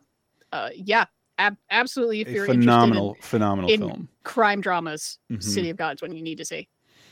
Uh, movie. Ah, I'm you- so glad someone else brought up the Goodfellas thing. yeah, it has that sort of Yeah, yeah, yeah, like, energy, I, I, zippiness to it. I thought I was just going to tune in like uh I, I remember like uh one of the girls I was dating, she owned like six DVDs. This was one of them. Like a, a- just a, a movie that really made an impact uh, on anybody who saw it, but a lot of people didn't see it. Uh, I, I, I did it get nominated for an Oscar? It got This one? nominated for a bunch of Oscars. I think got nominated for cinematography, for Mhm. screenplay. Somehow didn't get nominated for foreign language film because like Brazil decided they didn't want to make it the official entry. There's the rules for foreign language Oscar are really weird. So silly. But yeah, it's one that Uh, took me a while to get around to because I thought it was going to be like sadness, porn, like like homework, kids. like homework, and it's not. Yeah, it's it's thought it was gonna phenomenal. Be so sad about all these poor children. They live in such a horrible place, and like, uh, no, that's not what it's about. And they do. Yeah. Just comfort yourself by saying it's the past and your grandparents' fault. And uh, uh, and, Can we blame boomers? Let's blame boomers. uh, a movie you shouldn't Pretty see. Pretty sure. Selma Blair, Julia Stiles, Jason Lee, and a guy thing. Holy shit! Did my love for Kevin Smith movies lead me into a lot of bad Jason Lee movies? But uh, a guy thing. No. No. Oh, he's about to get married, and then uh, he wakes up next to a stripper, and oh no, there's, there's pictures, and we got to get the pictures. Shenanigans ensues. Oh, wacky shenanigans over here, wacky shenanigans over there. Oh no, it turns out you're that's her cousin. Who cares? We've we're getting towards the end of this run of sh- wackety schmackety kind of sexy comedies, and I'm Mhm. so ready for it to be over. Me too.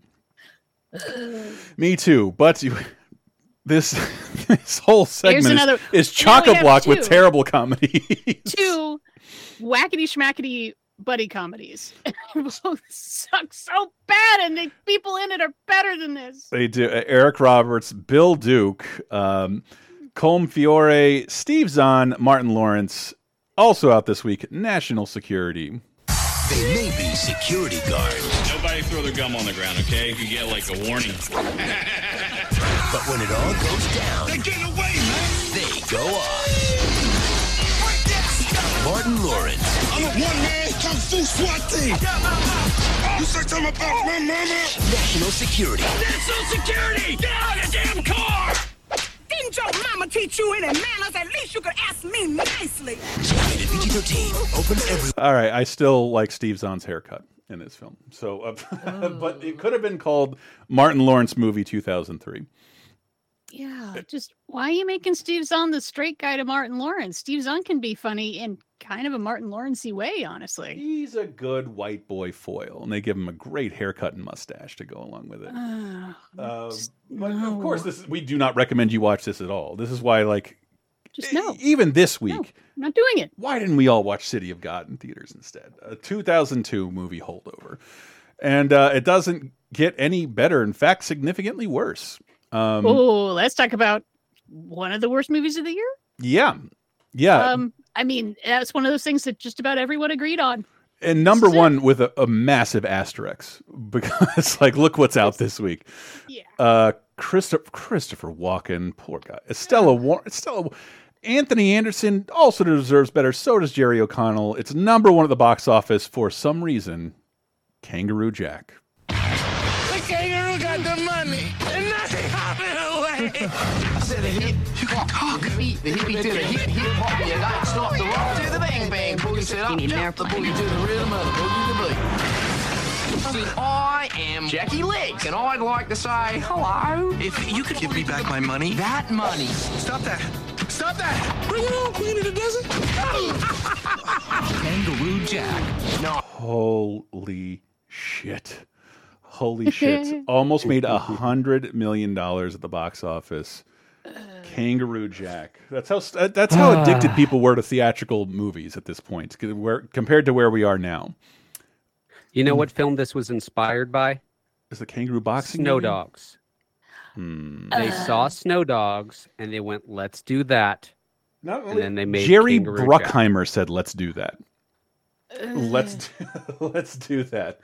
Yeah. Uh, But it, it's okay. Just you know, just pretend this is some universe that Jerry O'Connell is sliding into, and then you can just write it off like that.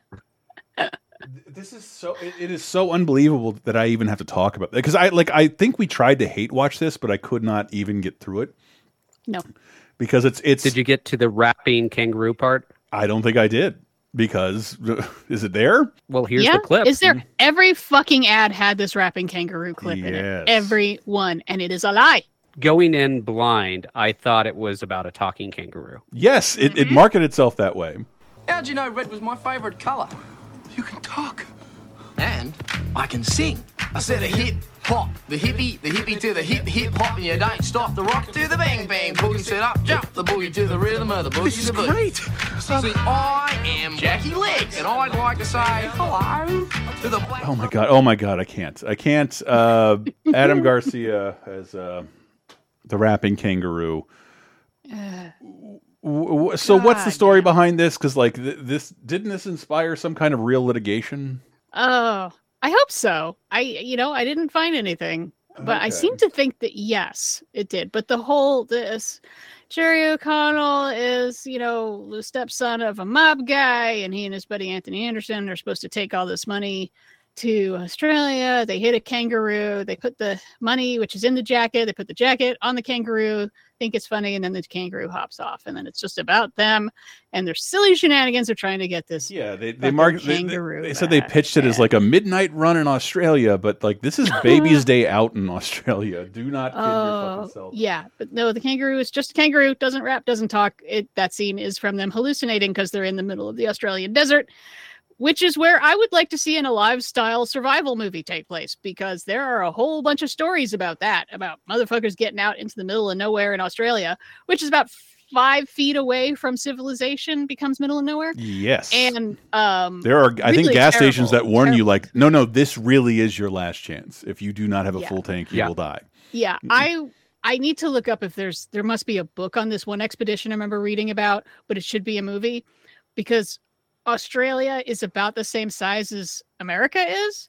Mm. And in like the 1780s and 90s they thought, "Oh, it's going to be just like America is, but in the southern hemisphere." We don't have to go far and we'll find mighty inland rivers like the Columbia and the Mississippi. So we're going to have an expedition where we're going to haul boats overland till we hit the mighty southern Mississippi. That's a real they Fitzcarraldo. Really Fitzcarraldo Mm-hmm. themselves good, and then they all fucking die. Yeah, just watch the uh, Great Southern Land. That should be um, a Coen Brothers film. Yeah. Ah, Watch the Great Southern Land segment in uh, Young Einstein on YouTube. It's a, it's the only good sequence in that movie. It's fucking amazing. But it shows you the diversity of us, the Australian outback, and like, oh yeah, there's there's nowhere to plug in anything out here. You're gonna get fucked.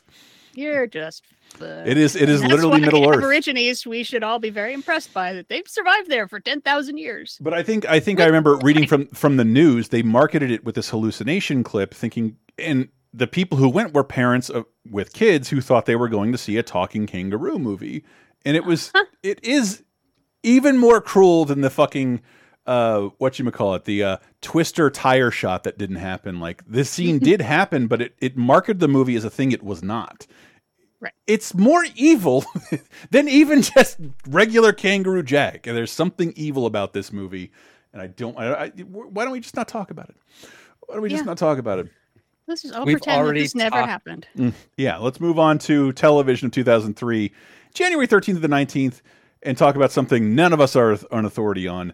That's So Raven debuts on the Disney Channel. Oh, Yeah, I have no connection to this whatsoever. Uh, doing some research, uh, Raven is a psychic. She gets a vision that something is going to happen, but then in like the vast majority of the times, she's the one who causes that thing to happen. So is that like really psychic, or is that just like I think I'll do something wacky? Oh my gosh, my psychic vision of me doing the wackiness happened. I'll, I'll, I, I do want to like, let's say for Raven-Symoné's sake, thank God for this show because she's no longer mentioned in the same breath as the Cosby Show, and that cannot be said for any of the other Huxtables at all. Mm. Like they have to be constantly associated with that man and that show for the rest of their lives, and at least she's she got one thing out there to define her, and other things as well. But like that's so Raven. It was the beginning of what do you call it? Those Disney Channel TV show names like you kind of laugh at and like I'm not watching that and like you're not supposed to watch that. That's not for you. You're you're 23, Christopher. Don't be smug at the show you're not intended to watch in the first place. yeah, yeah. We're right in the spot where where Disney starts doing the uh, single camera comedies, uh, Yeah, it's- McGuire type things, As single and they just they're, they kill for like three or four years. That's about it, That's and the then and then you move on. Yeah, the single camera uh, uh, format is dying on traditional television and Disney Channel, I believe. I, we did a show about it. I think in a few years will be the first cable station to unseat Nickelodeon as the highest rated cable network purely because of these formats. Hmm? And I, I still don't really understand it because as a kid, I never would have preferred to watch this over a fucking cartoon, even a rerun of a cartoon. I'd rather watch a rerun because it's cheap. It's cheap. They can Yep, just it's cheap. make 10 of these Yep. for every one cartoon. Yeah, true. But they're fucking Disney. Pretend like you're Disney. Anyway, speaking of animation, it's time for JR's Clone High segment. Okay, I'm trying the same as The Simpsons, not to make this the Clone High podcast, but this is a amazing episode. It's this is this is the episode that should be titled JR pretends to show restraint. Litter Kills, literally. Guest starring Jason Priestley from 90210. Wow. All right. Yep. Killing it. And he plays Ponce de Leon, who is shown to be the best friend of JFK. What? And hmm. we have never Oh, seen right. him before. We will never see him again. But this is something that Clone High does amazing. It makes fun of all these teenage drama tropes. It's like the very special episode where a um, character dies, and it's a character you've never seen before and will never see again. And uh, so the plot is about how littering is cool, right? But then Ponce de Leon, de Leon I, I don't know how you say his name. Ponce. Is it Pon- Ponce Pon- Leon. Ponce de Leon, the uh, the explorer? Yes, that's it. That's Okay. it. Yes. Ponce dies from litter. He throws away some litter, and then his hands get got caught in one of those soda can things, and then an apple juice uh, straw sticks in his neck. uh, straw sticks in his neck, and he gets apple juice in there, and then a bag wraps around his head, and then a rubber band wraps around that bag, and then uh, uh, candy bar wrappers fly and give him a million paper cuts, and then the bag fills up with his own blood. so don't litter. kids. Drowns in his own blood. Wonderful. He drowns in his own blood, and uh, or uh, JFK has trouble dealing with his friend's death. Cheer up, friend. It's not your fault. Oh my god! You're a dead guy! No, I'm not a ghost. I'm part of your subconscious. I knew you weren't dead, Ponzo! Let's go score some chicks! No, you don't understand. I'm just a figment of your imagination. Oh. You're a genie! I'm not a genie. Keep going. Stop whenever. But Okay. yeah, yeah, it's uh it's a fabulous show. If you haven't watched it by now, it's free on YouTube. Please give it a shot. Um also in this very spep- special episode is a song which is going to be our outro song. Now, in 2003, the internet was not as well developed as it was today. And I heard this song and believe it or not, it touched me. I was in the right space of mind for have this song really mean something for me. And then for the next two and a half years, anytime I had a bad breakup, it became part of my breakup playlist. And I would bawl my eyes out listening to this song. And you have no idea how hard it was to find what this song is because it's not a song by a major person. It's a Mm. obscure little indie guy and they just threw it on Clone High because Clone High is not a big show. But I had to like really dig to try to find uh, what the song was. And I think I posted on Usenet. awesome. Look for that post uh, somewhere in the web archives. Uh, and then lastly on television this week, we have the Golden Globes, the 60th Golden Globes. No one's protesting it yet, despite being just as Mm. racist and just as corrupt. Uh, yes. And I don't think they had a host. I can't. I can't find a host Oh, listed. okay. But yeah, you can do that. You just roll roll through. Yeah, Hours uh, wins drama. Chicago wins musical comedy, which they still have a category for. ne- Good for them. and neither of those have been wide released yet because the Golden okay. Globes wants to be so early that they announce stuff that yeah we talk about. We're going to talk about Chicago tomorrow or next week. We uh, the hours in a couple weeks from then. Right, and the hours also That sucks. wins for uh, Nicole Kidman actress, Richard Gere actor, Renee Zellweger actress, and only Jack Nicholson wins for a movie that's actually out. Yep. uh, about Schmidt. Just all right. That's fair. have we uh, adaptation? Another uh, one we haven't talked about yet. Unbelievable. Not actually out yet, you jerks. God, the Golden Globes is stupid. Uh, They really, really. because best director is Martin Scorsese over everybody else who should have won. Because Mm. it's one of those like the Oscars was never going to give Martin Scorsese an award. Why don't we do it? Uh, but fuck Gangs in New York. It's a dumb movie. Uh, and, uh, what else? I, yeah, that's Eh, TV's a little better. Uh, the Shield wins for drama. Yes. Enthusiasm wins for comedy. But it's Uh, it's the first and- it's the first big upset. Well, I think the Emmys uh, had already occurred where the Shield Mm. like nobody beat HBO or the networks. And the Shield is the first show to like, oh, I guess we can do this on other networks. And this will give us attention. And that's how I ended up watching the Shield if the first season was over. And uh, uh well, and it's up against one of the best seasons of The Sopranos. yeah, beats it. Uh, it's So- up against the West Wing and Six Feet Under and Twenty Four. All I think all they're in their heyday. Uh, and, Mm-hmm. and and he and Michael Chiklis takes best best actor over Gandolfini, Peter Krause, Martin Sheen, and Kiefer Sutherland as well. Uh, good showcase for that kind of stuff. So it, it- television, I, I cannot believe how pissed I am looking at the awards for movies and then get into television like Tony Shalhoub won for Monk. Cool, what, what a cool award to give away to Tony Shalhoub. Albert Finney won for The Gathering Storm in miniseries. I like it. I like it. Kim Cattrall supporting actress Sex in the City. She probably will play that role for the rest of her life. Go cry into your. Um, never mind. Uh, sorry, I've been watching a lot of Sex in the City lately for some reason. Ah, Uh, not, not the new stuff, the old stuff. Both. Uh, it's occurring Oh. all the time in my significant other's house, um, no matter what happens. And I- Well, I'm curious what you think of the TV show for our next segment. Oh, oh, I haven't even looked ahead yet. I don't know. Oh. Uh, well, I will But first, I got to rattle off these games of 2003 because one, we got like a kind of a, I want to say underrated, but it's pretty rated. It was a little rough around the edges, but a cool first party crime game, The Getaway on PS2, a uh, narrative focused, um, tries to feel like a GTA without an open world and a much better presentation. Uh, the Getaway would get away from Sony, and that was kind of it. But I think it's it's more significant to talk about kind of the second to last SimCity game.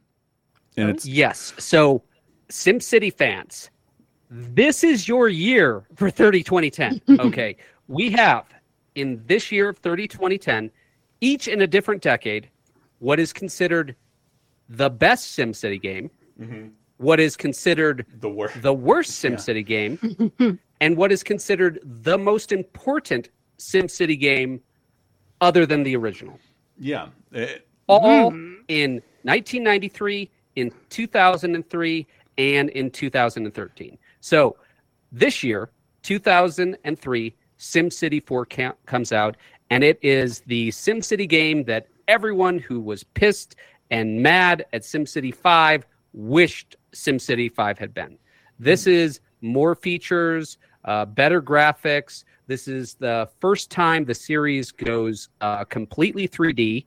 It introduces a day and night sequel, and it has the most complexity and the most depth of any SimCity game ever, period. Not of any city builder, but of any SimCity game. Yes, this is the one.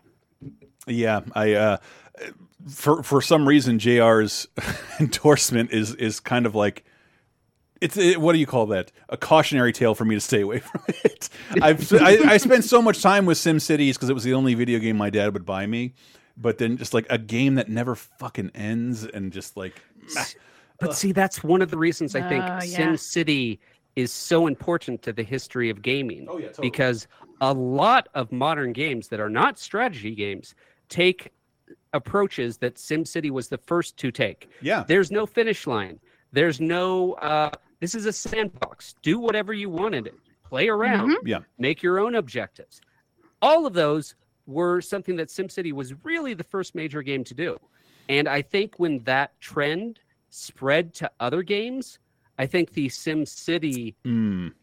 series became less popular because it wasn't the Well, only here's- place you could get that anymore. What I think is interesting, and I, I do like I was with SimCity on day one and, and covered it a lot, and ten years later, uh, it's weird because SimCity was this breakthrough phenomenon that like got a ton of people into games. Period. Uh, but we get one SimCity game for the next ten years. We get, um, by my calculations, four hundred thousand Sims games, My Sims games, mobile games it's weird. Do you think that people like once they discovered well, people don't actually want to raise raise a city; they want to raise a family and friends. Like, and Hmm. it, I didn't even it, it it happened so slowly. I didn't even notice Sims completely taking over SimCity, and I don't I don't want to say the desire for it, but at least the Maxis's focus and EA's focus, like the Sims became the priority, and Sim City has be, has barely been been addressed outside of like a Facebook game or two, uh, in, the, in the twenty years Yep. since. It's it's very Yeah. strange, but maybe that Hmm. speaks to some aspect of humanity, like what we were. We maybe we wanted to play. Maybe the people who played Sim City just wanted to play The Sims all along. That was what they wanted to do. To zoom Uh, in maybe, on life. but uh, to to jump ahead, City Skylines is a very popular Yes, game. true. And what it does is it does sim city better than sim city does SimCity. And um, and yes, and then we're gonna close out this segment with uh, Clone High, the meaning of goodbye by James Stewart, the It's a Wonderful Life guy. Wait, no, No. the South African singer, not not that one. Uh, but when we get back, uh, we got to talk about fucking problems and Mama and uh, and more Sex in the City stuff. Oh, that's what I forgot about. So stay right there. There's a hole you left inside me, a broken hearted souvenir, filled with memories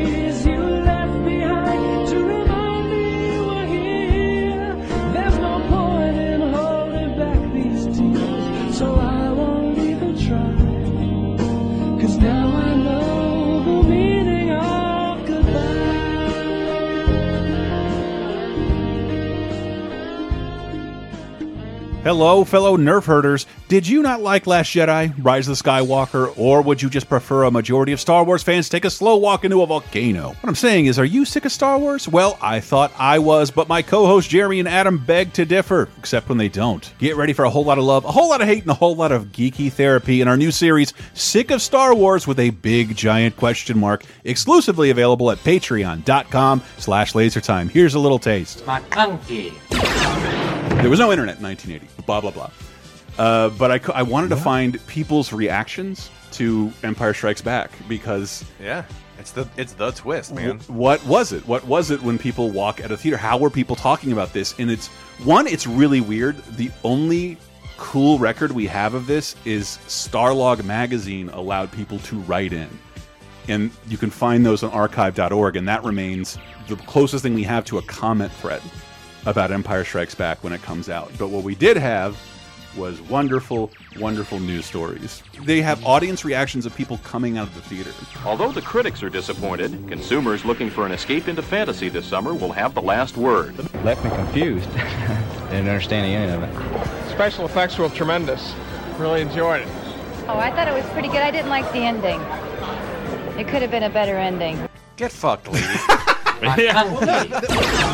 Oh, that's sick of Star Wars. Available exclusively at patreon.com slash lasertime, along with weekly bonus shows, over 100 movie commentaries, exclusive bonus podcasts, and more for just five bucks. And that's in addition to the brand new show, Sick of Star Wars, an angst-ridden podcast saga told in nine parts. Listen long and prosper. This is so wizarding.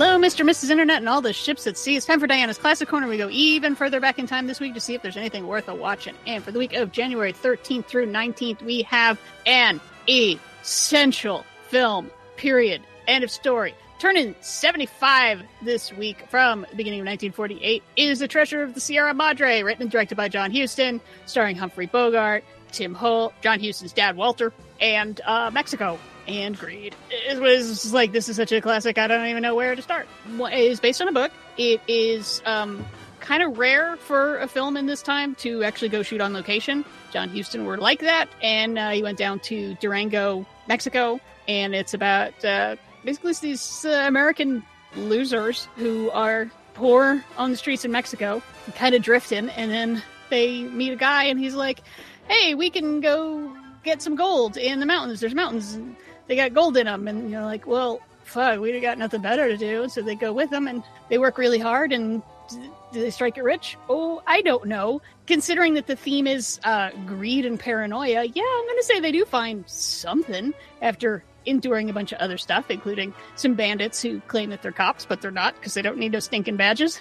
And it, it can get very dark. It is a very dark, very psychological story. Bogart fucking goes for it. He becomes terrifying. He becomes a true like horror villain. Uh, yeah, i- i- if you need um, an endorsement of it, uh, Daniel Day Lewis said that it was pretty much what he was going for with There Will Be Blood. It was like he wanted to be like Bogart, the Treasure Sierra Madre. He wanted to be someone who is losing their humanity through their greed. And yeah, I see that connection now. So, yep, Treasure Sierra Madre, 1948. Seriously, just an essential classic film. Y'all gotta watch it right now. It's awesome. And that's it for this week. Stay classic. Bad bitches, that's my fucking problem. And yeah, I like the fuck, I got a fucking problem. If finding somebody real is your fucking problem, bring your girls to the crib, maybe we can solve. Hold up, bitches in my dime. Taking hella long, bitch, give it to me now. Make that thing pop like it's in me over nine. Ooh, baby, like it raw with the shimmy, shimmy, yeah, huh? Coming into 2013 for the second time ever, fucking problems by ASAP Rocky off of Long Live ASAP, the debut of ASAP Rocky. Uh, do like this song. Welcome to the one ten years ago. How about that? Uh, new releases this week, as far as music goes, also include "Arc" by Everything Everything, "Fade" by Yo La Tengo, "Dream Chaser" by Sarah Brightman, and "Straight Outta Hell" by Helloween. "Locked Out of Heaven" by Bruno Mars is still number one. I feel like this doc has not changed at all, but Yeah. Whatever. It is like the, the the doldrums of the new year. Even music isn't immune to that. Uh, a little bit of news to bring you into 2013. Here's something: Japan unveils plans to build the world's largest wind farm near the uh, Fukushima Daiichi, uh, am I saying that right? Nuclear power Daiichi. plant? Daiichi. The Yeah. place where Godzilla 2014 was born. No. Yeah. Um, Well, I mean, yeah, No, yeah, that's not what it's really known for, but yeah, that movie was absolutely based on the Fukushima disaster. But Japan follows through. If the Japanese are good at something, it's building stuff. Uh, this was completed seven years after this. It's it's a fairly large zero carbon emission power generation place. So go on, Japan.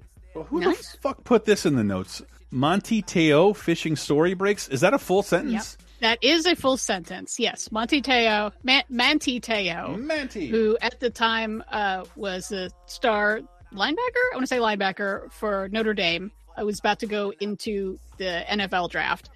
It breaks that uh, this girlfriend he's been talking about this whole time for five years. This girlfriend of his was not real. Yeah. It was like a friend of a friend of the family who presented as a man at the time, um, who's now come out as a trans woman, was pretending to be this girl, and they had this online relationship until oh, it was so tragic that she got in a car accident and the hospital. That's when they found out she had leukemia, and then and she died of leukemia. And this motherfucker lied to Monty Te'o and said like, "Oh, I'm her brother, and she died of leukemia." On the same day, his grandmother actually died. Oh, So yeah, it just wrecked this poor guy. But this girlfriend he'd been talking about to his friends, to his family, he pretended that he had met her in person because he was embarrassed like she's just an online girlfriend. So there was a lot of confusion of like, was he in on this? Was he making up a girlfriend and why? And it just no, I'm sucks. sure he was just lonely. I Um, think it was just look uh, football play NCAA football players. They work really, really hard. They're traveling all the time. Yeah, I, I don't. It's probably hard to have a, a real life girlfriend. So Yeah. I actually I buy that I- story. There's a two part Netflix documentary on this whole thing. That's just it just makes you so mad at everybody. It's just like what the fuck. My- my prediction is that fishing is going to become exponentially bigger in uh, the coming decade. Because there was a Japanese motorcycle blogger, a man who was getting no attention until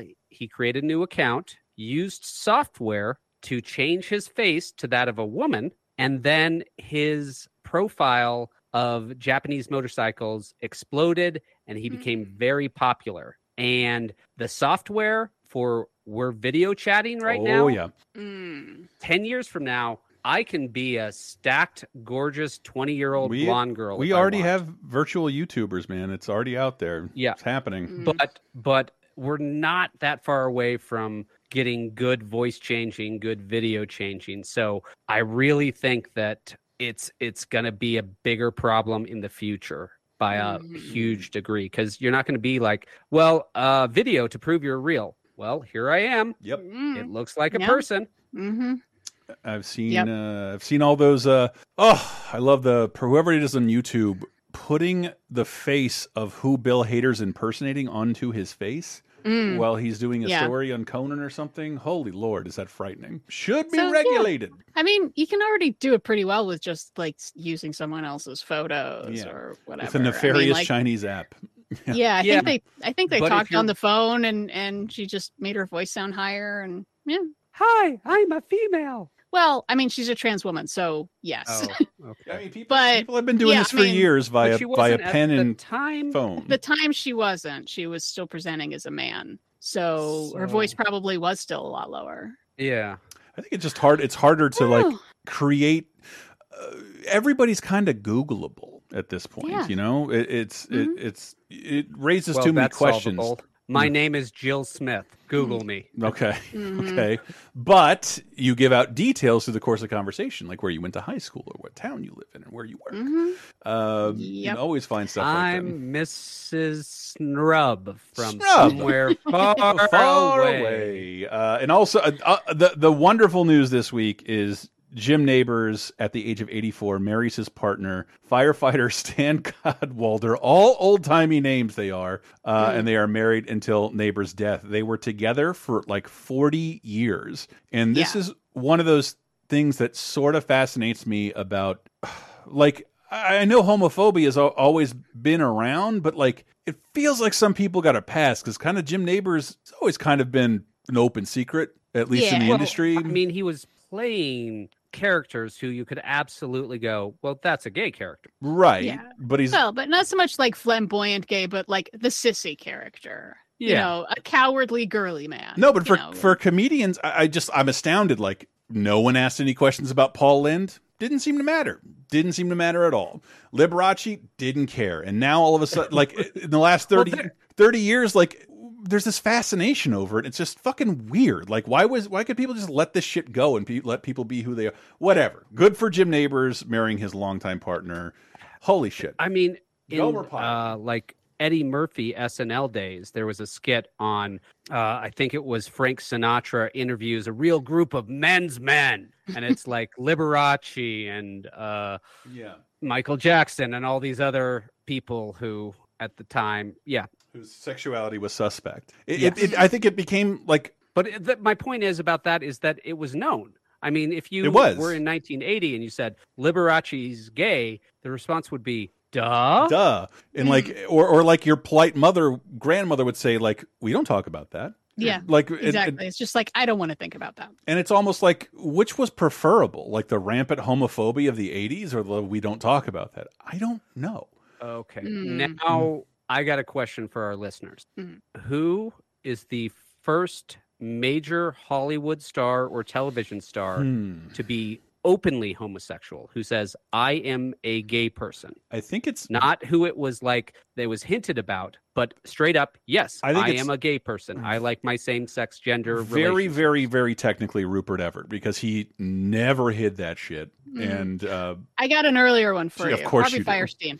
there you go Harvey Fierstein was Oh. extremely like, and I'm gay and I do gay stuff. yeah My Jo- plays are about gay stuff. john waters yeah like uh yeah people Yeah. who never hid that shit Yeah, there's people who just never hid that shit. And Jim Nabors is tough because, you know, he was Gomer Pyle and, you know, he was uh, very Southern corpone humor. And he did also did like a lot of gospel and Christian music. yeah Like it was risky for him. I understand. Simpsons fan. He's I'm the one who that- goes Piles Shazam. That's Yeah, I'm- Jim Nabors is. Yeah, and I'm so glad that it's like he could have just kept this quiet for the rest of his life. And he was like, no, I'm in love with this man. He's hot and we live in Hawaii. That's why I, I don't lean towards the like. Let's not talk about it because it's not fair to keep people like closeted in the dark. That's stupid. But also, So, uh, according to Wikipedia, Mm-hmm. in 1994, Fierstein became the first openly gay actor to play a principal gay character in a television series. what was that? Simpsons or Carl Uh, or uh, Mrs. the Doubtfire? short-lived CBS series Daddy's Girl, which I've never heard of. Mrs. Doubtfire was 94 or 95, I forget. Anyway, moving on from that uh, titillating, that the dish, the gossipy dish we just pulled out there. 2013 movies from January 13th to the 19th, beginning with oof, The Governor's return to starring roles after After 10 years. Terminator 3. Yeah. Last movie he's in. Look at this wonderful cast. Luis Guzman, Harry Dean Stanton, Johnny Knoxville, Zach Gilford, Rodrigo Santoro, Jaimie Alexander, Peter Stormare, Forest Whitaker, and Arnold Schwarzenegger in The Last Stand. Sheriff, we have a situation. I have a dangerous cartel boss headed your way. Boom, boom, boom, boom. He's got an army. I got an idea. Bring everything you got. You never know.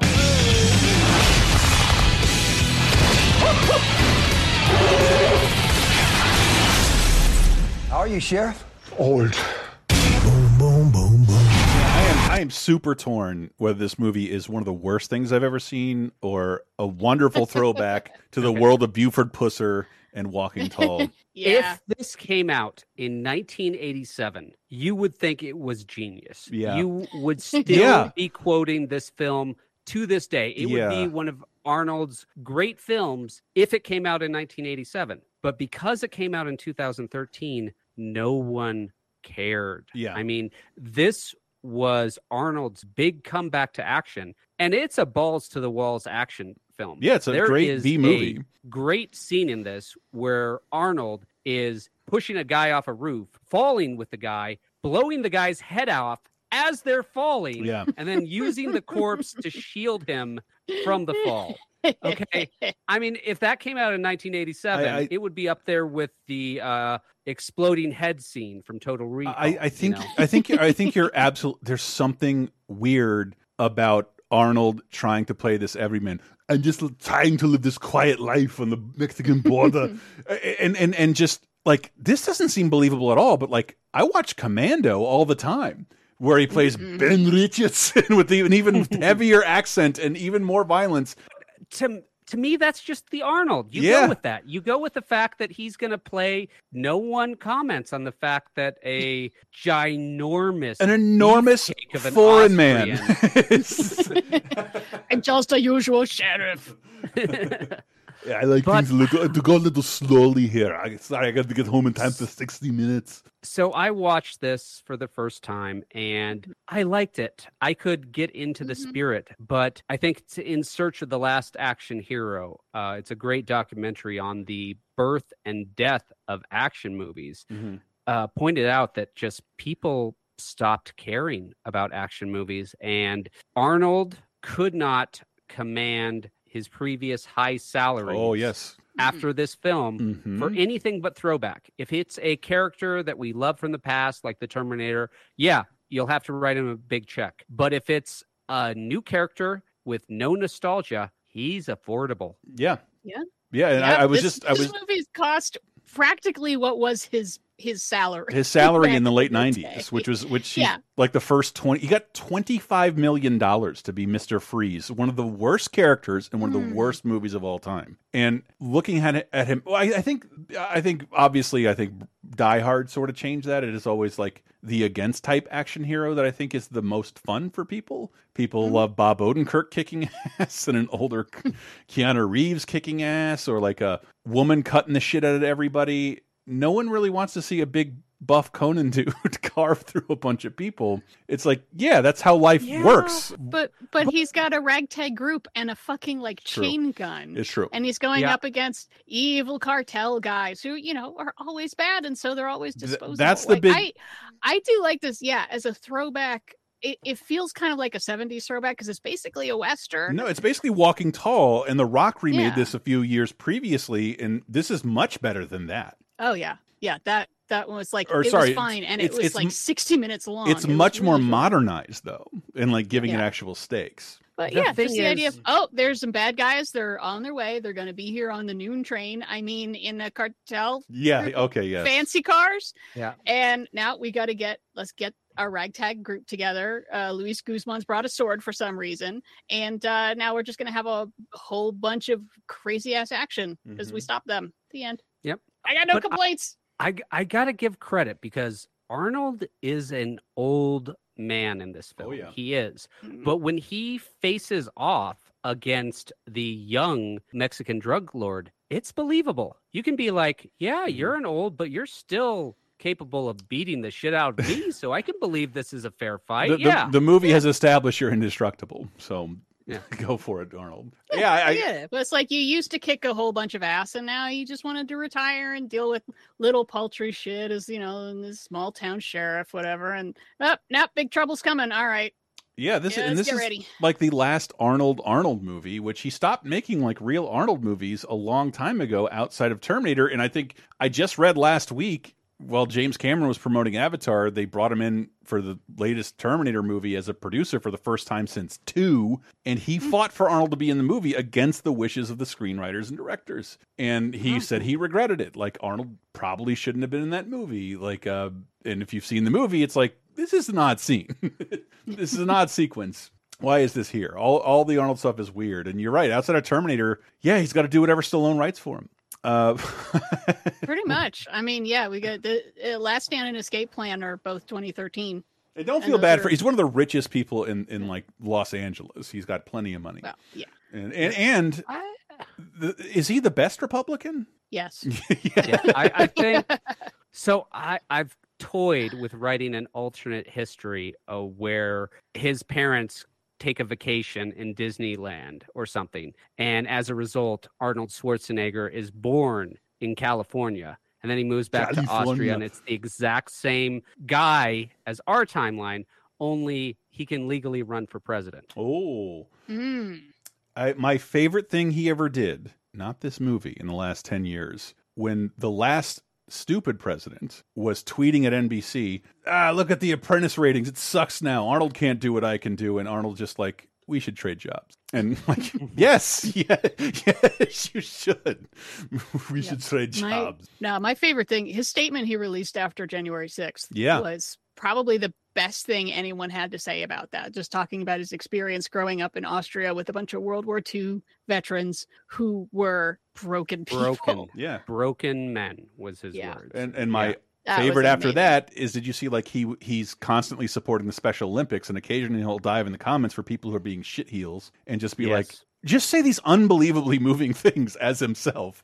it's so it's so great. So I- it's hard to hate Arnold, but it's like it's also like I don't hate him. I think he's an amazing. No, human no, no, being. Not- He has accomplished so much in his life. I mean, think of his career trajectory. Okay, I'm going to become the world famous bodybuilder. Has that ever really been done before? No, but I'm going to do it. Mm-hmm. I think I was watching a now I'm gonna documentary about that. There, there was there was a doc, there was that movie about like a bunch of improvisational comedians, and they're all after twelve spots on SNL, but there are Hmm. thousands of them. There is one bodybuilder spot where you make money. That is it in the world. Everybody else struggles, and their body sucks, and their lifestyle sucks. Everybody else struggles. It has to be a hobby. And Arnold crossed All the right. crossed the oh sorry Yeah. crossed the But ocean. then I was say enough. from- Let's not. T- no, let's not do his entire biography. People right. Sure. know his biography. The point is, you probably have not seen an Arnold Schwarzenegger movie in the last ten years, besides maybe a Terminator, and you should watch The Last Stand a because Terminator- it's actually a lot of fun. or an Expendables, and this he he does.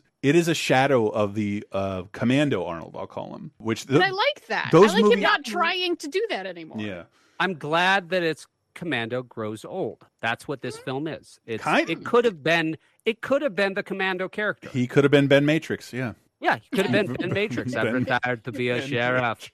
Ben Matrix. I have this I mean, that- montage where I go get my daughter ice cream and then feed deer. That that movie is fucking hysterical. It's one of the most entertaining things in the universe. Commando. Good lord. Oh Um, can't say the same for the next film. Jeffrey Wright. I thought I paid attention to movies, and we have a big ass movie with a big ass cast, and I had never fucking heard of it. I, I remembered only because the I'd, I'd seen the poster. Al- Alona Tal, Justin Chambers, Natalie Martinez, Kyle Chandler, Barry Pepper, Catherine Zeta-Jones, Russell Crowe, and Mark Wahlberg in Broken City. Your husband set me up, and I'm gonna destroy him for it. You're asking too many questions. You're about to see the bigger picture. He's a dangerous man, Billy. Time to square the debt. By the time I'm done with you, they'll be pulling your dental records. And some wars you walk away from. I don't walk away. That was an accident. Broken City. Did not see it. Broken viewing. Uh, Nope. Broken City comes to us from uh, Allen Hughes, written by Brian Tucker. A Mark. Yeah. I feel like Mark Wahlberg has been for over ten years making movies he doesn't want me to see. He makes movies for for different people, and not to stratif stratify our show, but for people who exercise, go to church, and vote Republican. like that's that's who Mike Mark Wahlberg makes movies for. I just, um, yeah. Why, why, why do Hughes, Hughes brothers got to break up? It makes me worried. Are they, are they okay? A little late now. No. But I like the Hughes brothers together. They did Menace to Society and From Hell, and ah, God damn it. Yeah, no, this this just sounds bland. It just it, it every review was like, I feel like I've seen this movie before because it's about you know a, a corrupt politician and he hires a detective to spy on his wife, and then it turns out, oh, this is a frame up all along, and he's actually going to do a corrupt thing. Or he's going to tear down the rec center or some shit, and it's like uh, this this feels like these actors are overpowered for this material. Like, Right. how'd you get Catherine Zeta Jones for this? This seems I don't I mean, that, like that, that's neither. that's the thing when we look back at the movies, even ten years ago, is that like Hollywood is a churn, like the the same Mhm. way we, but like there's so many people dying to make stuff now that you get weird and interesting stuff. It has to be weird and interesting to capture a headline. This is just one of those things that had to be in theaters. It wasn't supposed to be exceptional. It was a Jean Claude Van Damme movie from 20 years ago. Black. I, I like. I watched the trailer for this, and just like, nah, not doing it, not doing it. And it- it- it- which, if you think I'm doing that a disservice, now consider I look at our number one movie at the box office, Mama, and I thought Oh, I saw Ma. Great. Yeah. Uh, whoops. Bad planning on my part. Not the Octavia Spencer weird fucking movie. it is the David Fox, Daniel Kash, oh, Nikolaj Coster Waldau, and Jessica Chastain film, number one at the box office. It's Mama. Victoria and Lily were alone in the wilderness for at least five years. How they survived is unexplainable. Hey, girls, I'm your Uncle Luke. I think someone's coming to visit them. Who? Is she here in this house? Mom, you promised!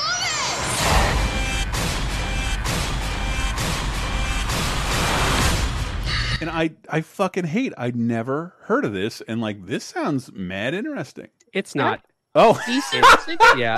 decent reviews, but I watched it. I found it to be very generic. I thought it Mm. was a Hmm. good, interesting premise. A bunch of kids raised by raised by themselves or a secret entity that follows them back into civilization once they're rescued. Exactly. That's Mm. a hundred percent it. Could have been interesting. It's not. Uh, once we see Mama or Mother, it's just like, well, okay, you're a scary fe- creature. Got it. And then the beats follow exactly how you would expect them to follow. yeah, it, there's nothing seems- new. There's nothing interesting, and it's not amazingly well done. It's Mm. workmanship like. Mm, I think, yeah, seeing old fashioned come up a lot, a lot of critics sort of like that in the way we like Woman in Black of being just like, this is a very old fashioned, old school, scary kind of thing. There's a creepy thing, and it turns out, oh, it's probably the ghost of blah, blah, blah. Then you find out what it's, you know, like the ring also, uh, the ghost of blah, blah, blah. You find out what their problem is, you try to solve it, and maybe they'll stop killing people.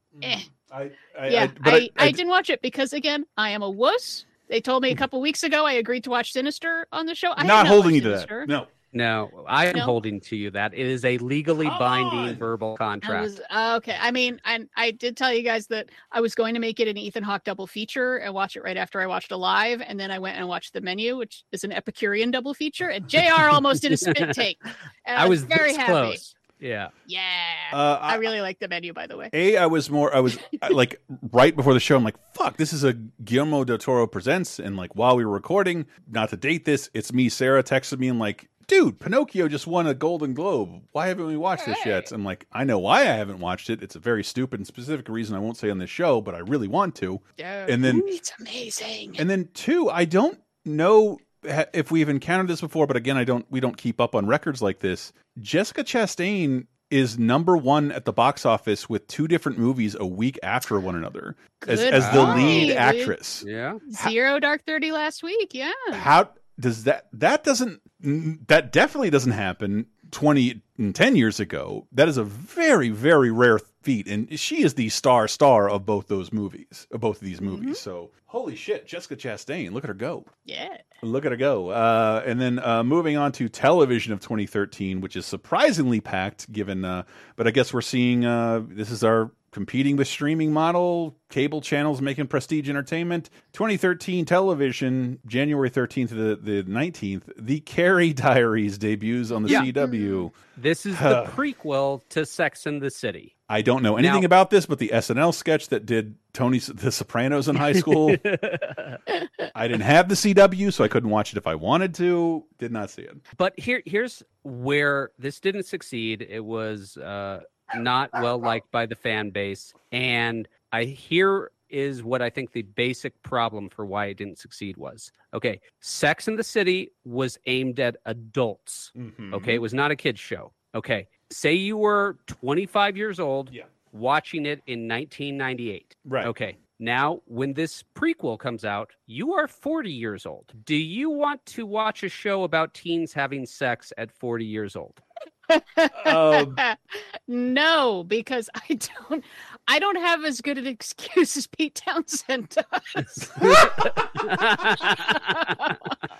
Yeah, I, I- I thought like uh, just looking at it, it looked like when I watched Fox's Gotham, and someone's like, "This is Batman Muppet Babies." Like, really, everybody was around. Like, none of these stories are ever. Okay, fine, fine. Uh, but, but but but we did see when the CW was just bought that the demographic is 55 It's and old. up. It is Yeah. old. So Yep. they know that and we didn't, but because we consider CW the young network. Right. Um, but yeah, yeah. I don't know. As I'm in my 40s, I find that if it's a teen drama I grew up with, then I can get into it, rewatching it, whatnot. But if it's a new modern teen drama, no. You're going to have conflicting feelings about Willow. I'm just telling you. Mm. Oh, I'm so I'm kind of surprised. I knew that uh, the leader's AnnaSophia Robb, and I see her in a bunch of stuff. I didn't realize the male lead is Austin Butler, who the, the Elvis, Elvis. Oh, mama. And then the Uh, Elvis but movie. also, also like Good for him. this stupidness of putting a like this show is groundbreaking for a lot of reasons, but a lot of it is the the frank nature of the relationships and the discussions had by these people, and then putting that on a network where you can't possibly do that. Why yeah, bother? that's- With that- teenagers. the. Yeah.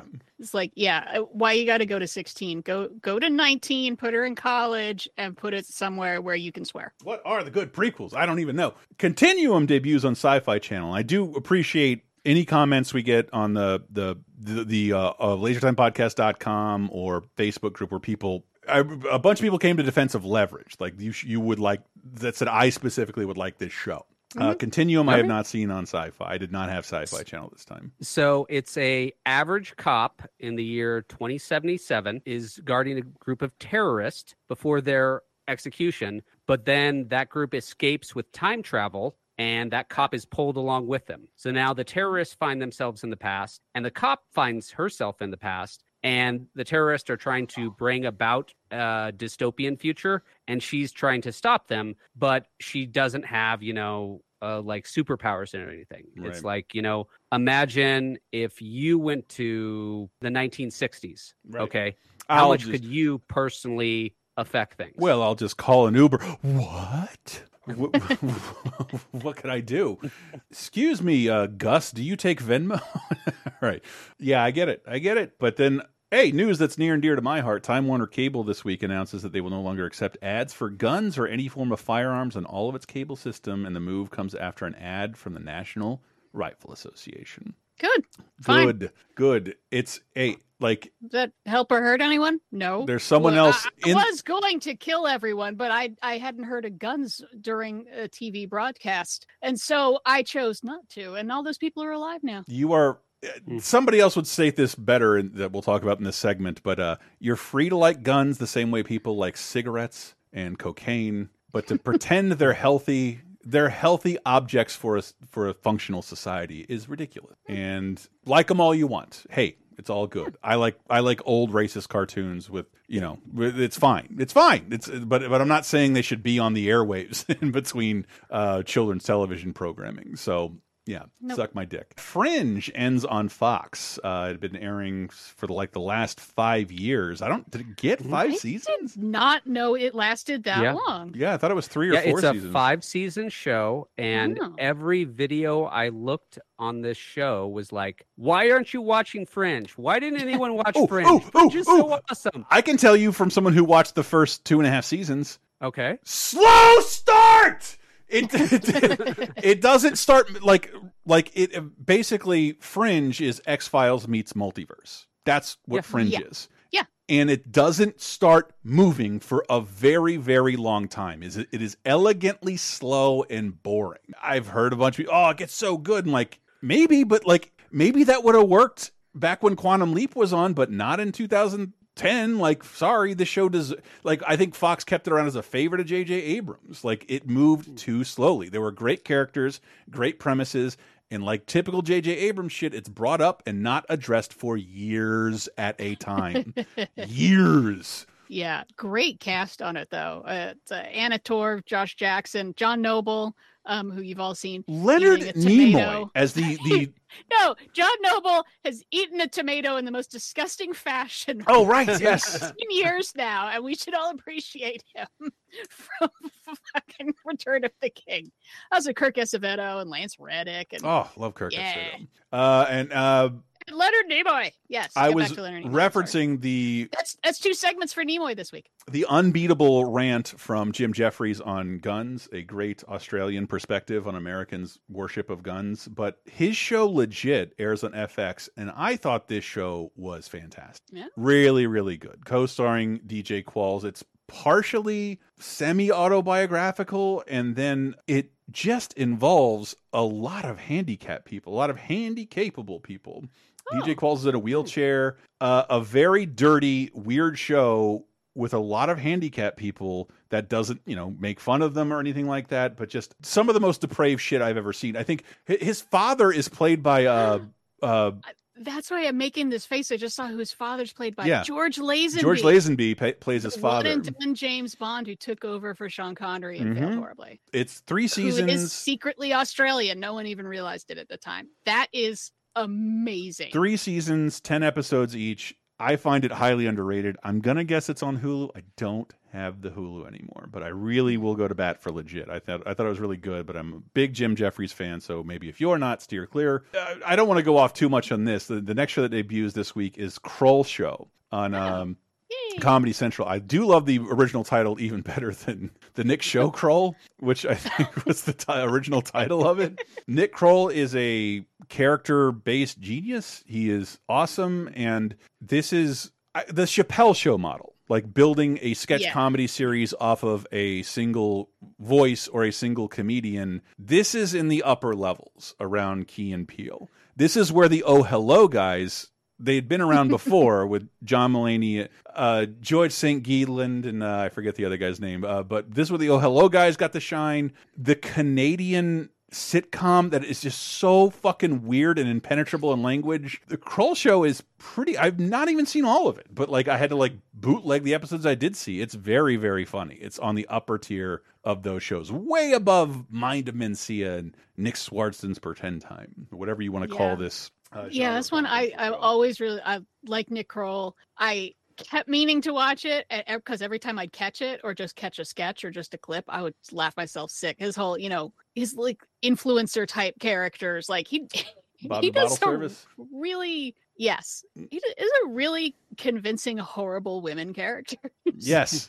Oh yes, some- the PR agency. basic bitches like nobody's business. Yeah, Nick Kroll is amazing, um, and and I, Oh, guessing you can see this on Paramount Plus if it's a Comedy Central show. So check it out there. Why don't we move on to the 70th Glo Golden Globes? Do we have a host this time? We Tina do. Fey and Amy Poehler. Yes, is the the first time, This is- and they murder. one of the best monologues of all time. Yeah. Fantastic. They're they're just incredible. Yeah, no, this was a memorable year because they gave Jodie Foster the Lifetime Achievement Award, and she kept starting sentences like she was about to come out, and then Right. would end the sentences with not coming out, But and it was really annoying. She's always been that Jim Nabors type where everybody knows this. Even casual people know. this. I know this from falling in love with her and like, ah, shit, she doesn't like men. Whatever. I guess I'll just admire her from afar. Like I should, instead of trying to impress her by shooting the president. Hmm. Which Well, I, I mean, if you wanted to shoot Reagan to impress her, you could do it now. you think so?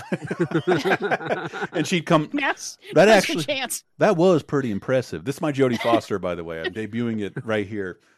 Uh, that was kind of impressive. Thank you. Uh, why is she Southern? I don't know. Argo wins Best Drama. Look at that. JR, you win. Les Mis wins Best Musical Comedy at the Golden Globes. Uh, Beating- this is some bullshit.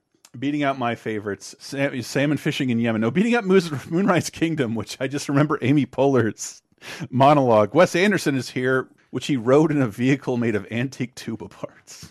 it still makes me laugh. Daniel Day Lewis takes it for Lincoln in a drama. Uh, Jessica Chastain, Zero Dark Thirty. Jennifer Lawrence, uh, Silver Linings Playbook, and Hugh Jackman and Les Mis for musical Yeah. comedy. Blah blah blah. I, I that actually doesn't bother me that much. I think he's really good in it. right. It's just the mo- the movie itself sucks. And Anne Hathaway also wins for Les Mis, and Christoph Waltz for Django Unchained. Yes.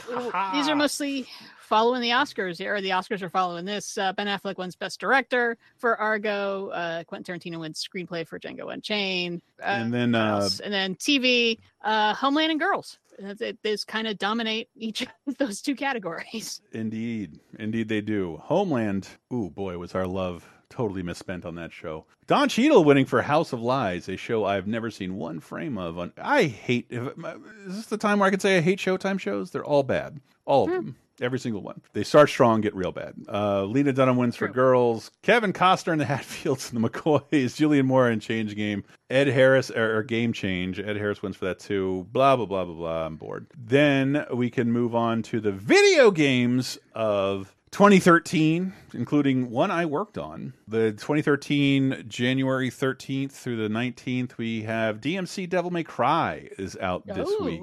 Oh. A game the Devil May Cry fan base was incredibly cruel to. And I kept bothering everyone in the company. We need to shoot a video set in the 80s that says uh, there's a new Mega Man game out. And like, but his suit is white. Like, bullshit! Mega Man doesn't have a white suit. This game's gonna suck dick. I'm gonna I'm gonna give death threats to the game developers and ruin the fan community that this company bothered to put up for you, which is a now shut down because it's pointless. It, it and then the game comes out and it's like this is a flawless, amazing game and can. I just remember like, well, it's not it's not the Dante I like. I'm like, well, who's your favorite Batman? Well, Christian Bale. What about Michael Keaton? He's pretty cool too. Look what you just did there. Look what you just did. This can happen. There can be separate versions of the same character. My big question, Chris, is this the game where they answer the central mystery to the series? Will the devil cry? Yes, will No, the devil no, cry? No. Not in this No, he will not cry, or no, they don't answer But the what question. what this does do is take. I have no great, greater way to say this. It- it- like it's developed by a Western developer, Ninja Theory, with who at the time were like the first. Uh, one of the first video game developers to use motion capture technology. So you get like real great actor performances. And they're also really good at certain aspects of the gameplay. So I found the combos and the performances and the style like hilarious and just it holds up so much better than something like Devil May Cry 4. I love Devil May Cry 5, but I like DMC even better than that. But it was really shit on by the community and I think initially wasn't met very warmly by fans, was met warmly by critics, uh, big time. Sorry to talk so much about this. It's just personal. Final Fantasy All the Bravest on iOS is a, another Final. I think one of 80 Final Fantasy games Square would pull the plug on eventually. My public service announcement for this episode do not buy this game. Okay. this is the type of freemium game that people use an example for why freemium games should not exist. Okay. You play about 29 different Final Fantasy characters in this game at the same time. And all those characters are attacking some end boss, but you don't get to choose who goes into the fight. You don't get to choose what equipment they use. This game essentially plays itself and it wants you to buy random packs of characters in the hope that you will get the character from Final Fantasy you like, but that's not guaranteed. Yeah, sounds pretty consistent with Square. And as much as you hmm. try and warn people about this, they keep doing it because I imagine people put enough money into it to finance a one year life cycle of a live game. Speaking of, I don't have a ton of affection for this series, but I played a, I think, a ridiculous amount of ripoffs of it. Temple Run 2 hits iOS. It's an endless runner, and I think would define a pretty major and substantial genre on iOS after a while. This was the highest grossing Apple game of 2000. You can see why because Um, you yeah. you have agency and control, but you're essentially tapping left and right, not unlike a 3D Sonic Mm-hmm. fast moving area to steer. so you're doing you're you're controlling the because the whole, this whole period is is iOS finding it really difficult to make traditional games playable on a touchscreen. Still sucks. because touch screen controls suck. Mm-hmm. Left, center, or straight are easy decisions to make on a touchscreen. And that's all the decisions you have to make in this game. And I can tell you that it works on little kids. It's like, okay, I'm doing this for a while. It's it's a classic in its genre for a reason. I think uh, this game still holds up, and this game received an update on August 22nd of this year. There has not been a Temple Run 3. There has not been a Temple Run 3. They just keep updating this game. I think when they promoted Apple Arcade a few years ago, this was one of the games they like led with. Yeah, and it's here it is, the game you want. And also this week we have Tokyo Crash Mobs, a 3DS puzzle game out on Nintendo 3DS. Where you, it's full of Japanese wackiness. So remember that craze for flash mobs? Boy, do I- imagine, I remember being bored of that meme on the internet. yeah, imagine a puzzle game where you control a flash mob. That's what this game is. Huh. Hey, um, Interesting. we're just about done with the show. We're going to tell you who died, who are the great people who we lost during this period of 30 2010. And uh, we'll have a little quiz you can play along with who was born. I believe I'm dominating, even though I know Diana won last week. Pat no, I think you did. No, no you got the uh, Pat no, Benatar. Pat Benatar. Yep. There aren't a Uh, lot of female rockers. It's it's not right. Uh, I am go I'm, I'm not only going to plug something, I'm going to tell you something for 30 2010 fans I think you're going to find hilarious, uh, including my co-hosts. Well, listen to listen to all the Laser Time shows and patreon.com slash laser time. Five bucks. There's at least going to be like three or four free or like uh shows for your five bucks this week, uh, including some really wonderful stuff I did with Jr. and um, Steve Guntley and Diana and and Jared. Was it Hollenbeck? Oh my god, I hate having to pronounce his name. And then Video Game Apocalypse this week. We'll be doing, I think, something silly with kind of inspired by something JR pointed out to me. I should tell you about that because I haven't mentioned it to you yet.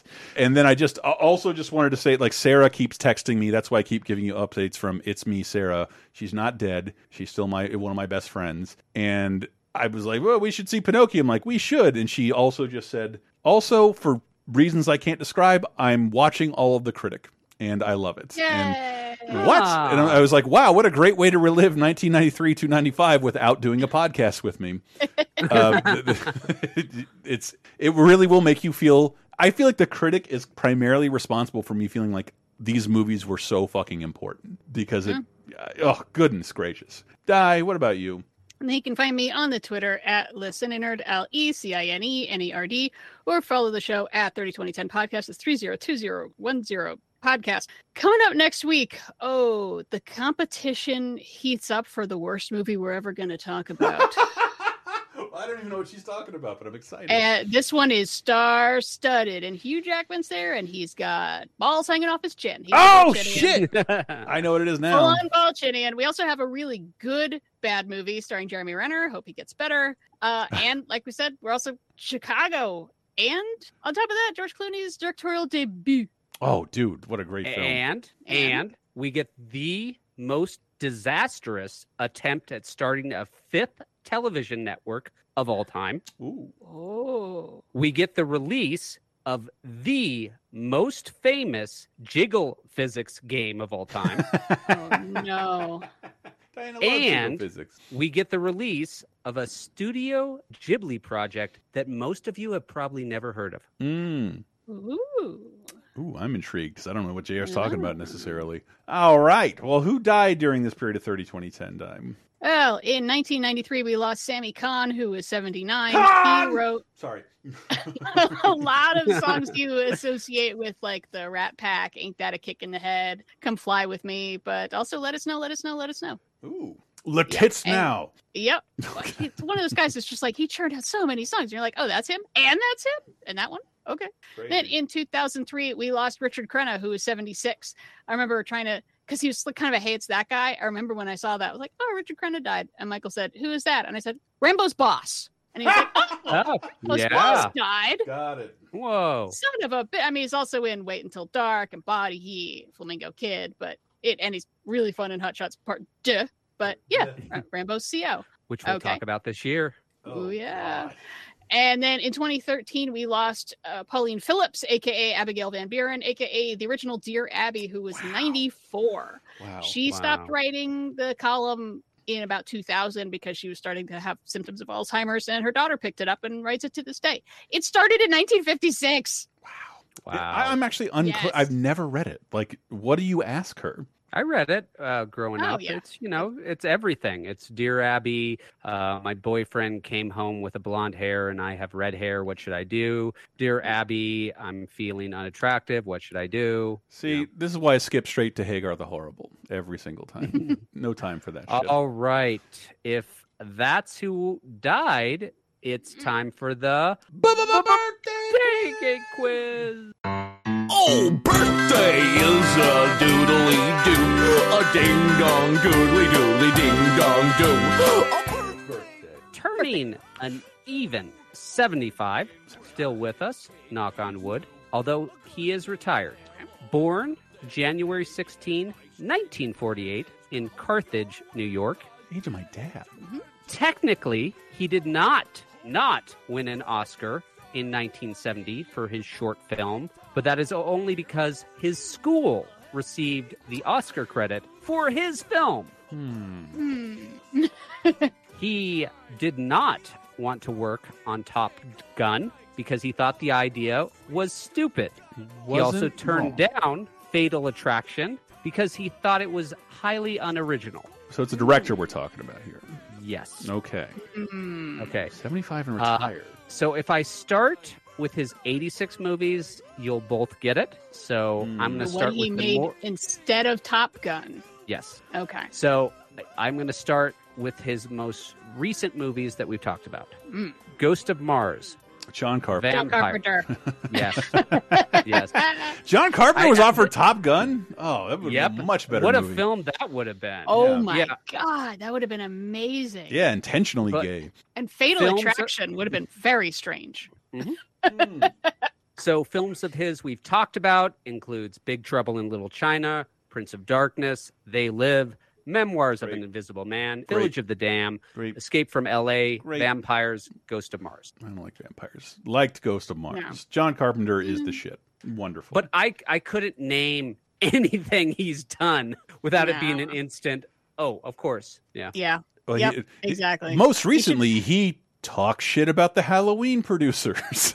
Like- yep, that's what he do. He he talks shit about producers, writes music on his keyboard, and plays video games. he plays music live with a cigarette in his hand and cueing stuff. It, it's like so ballsy. I want to see it so bad. I want to give him all the money. I love John Carpenter.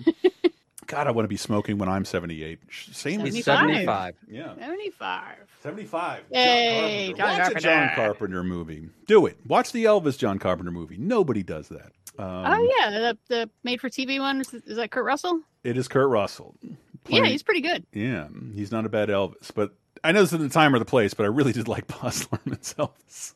I did too. Yeah, did. it's so batshit. It's wonderful. Yeah, thank you folks for joining us on 30 2010. Maybe tell a friend about the show. Maybe sign up for our Patreon, patreon.com slash time. Give us five bucks. There's hundreds of things there for you to enjoy. A lot of it 30 2010 focused. And with that out of the way, what are we going to close out with this week, Dime? I was thinking some Annie Lennox, Walking on Broken Glass, has mm-hmm. been sitting on the charts for months, and I hadn't gotten around to it. And I remember it having a fun Dangerous Liaisons video with John Malkovich in it, and I for- totally forgot Hugh Laurie's in it too. God, that's so cool when you hear a song on the radio for years and you like, this has the celebrities in it? Oh, fun. so much fun. Yes, I love this song, Walking on Broken Glass. Thank you guys so much for listening. Annie Lennox, take us out. We'll see you next week. Since you were buried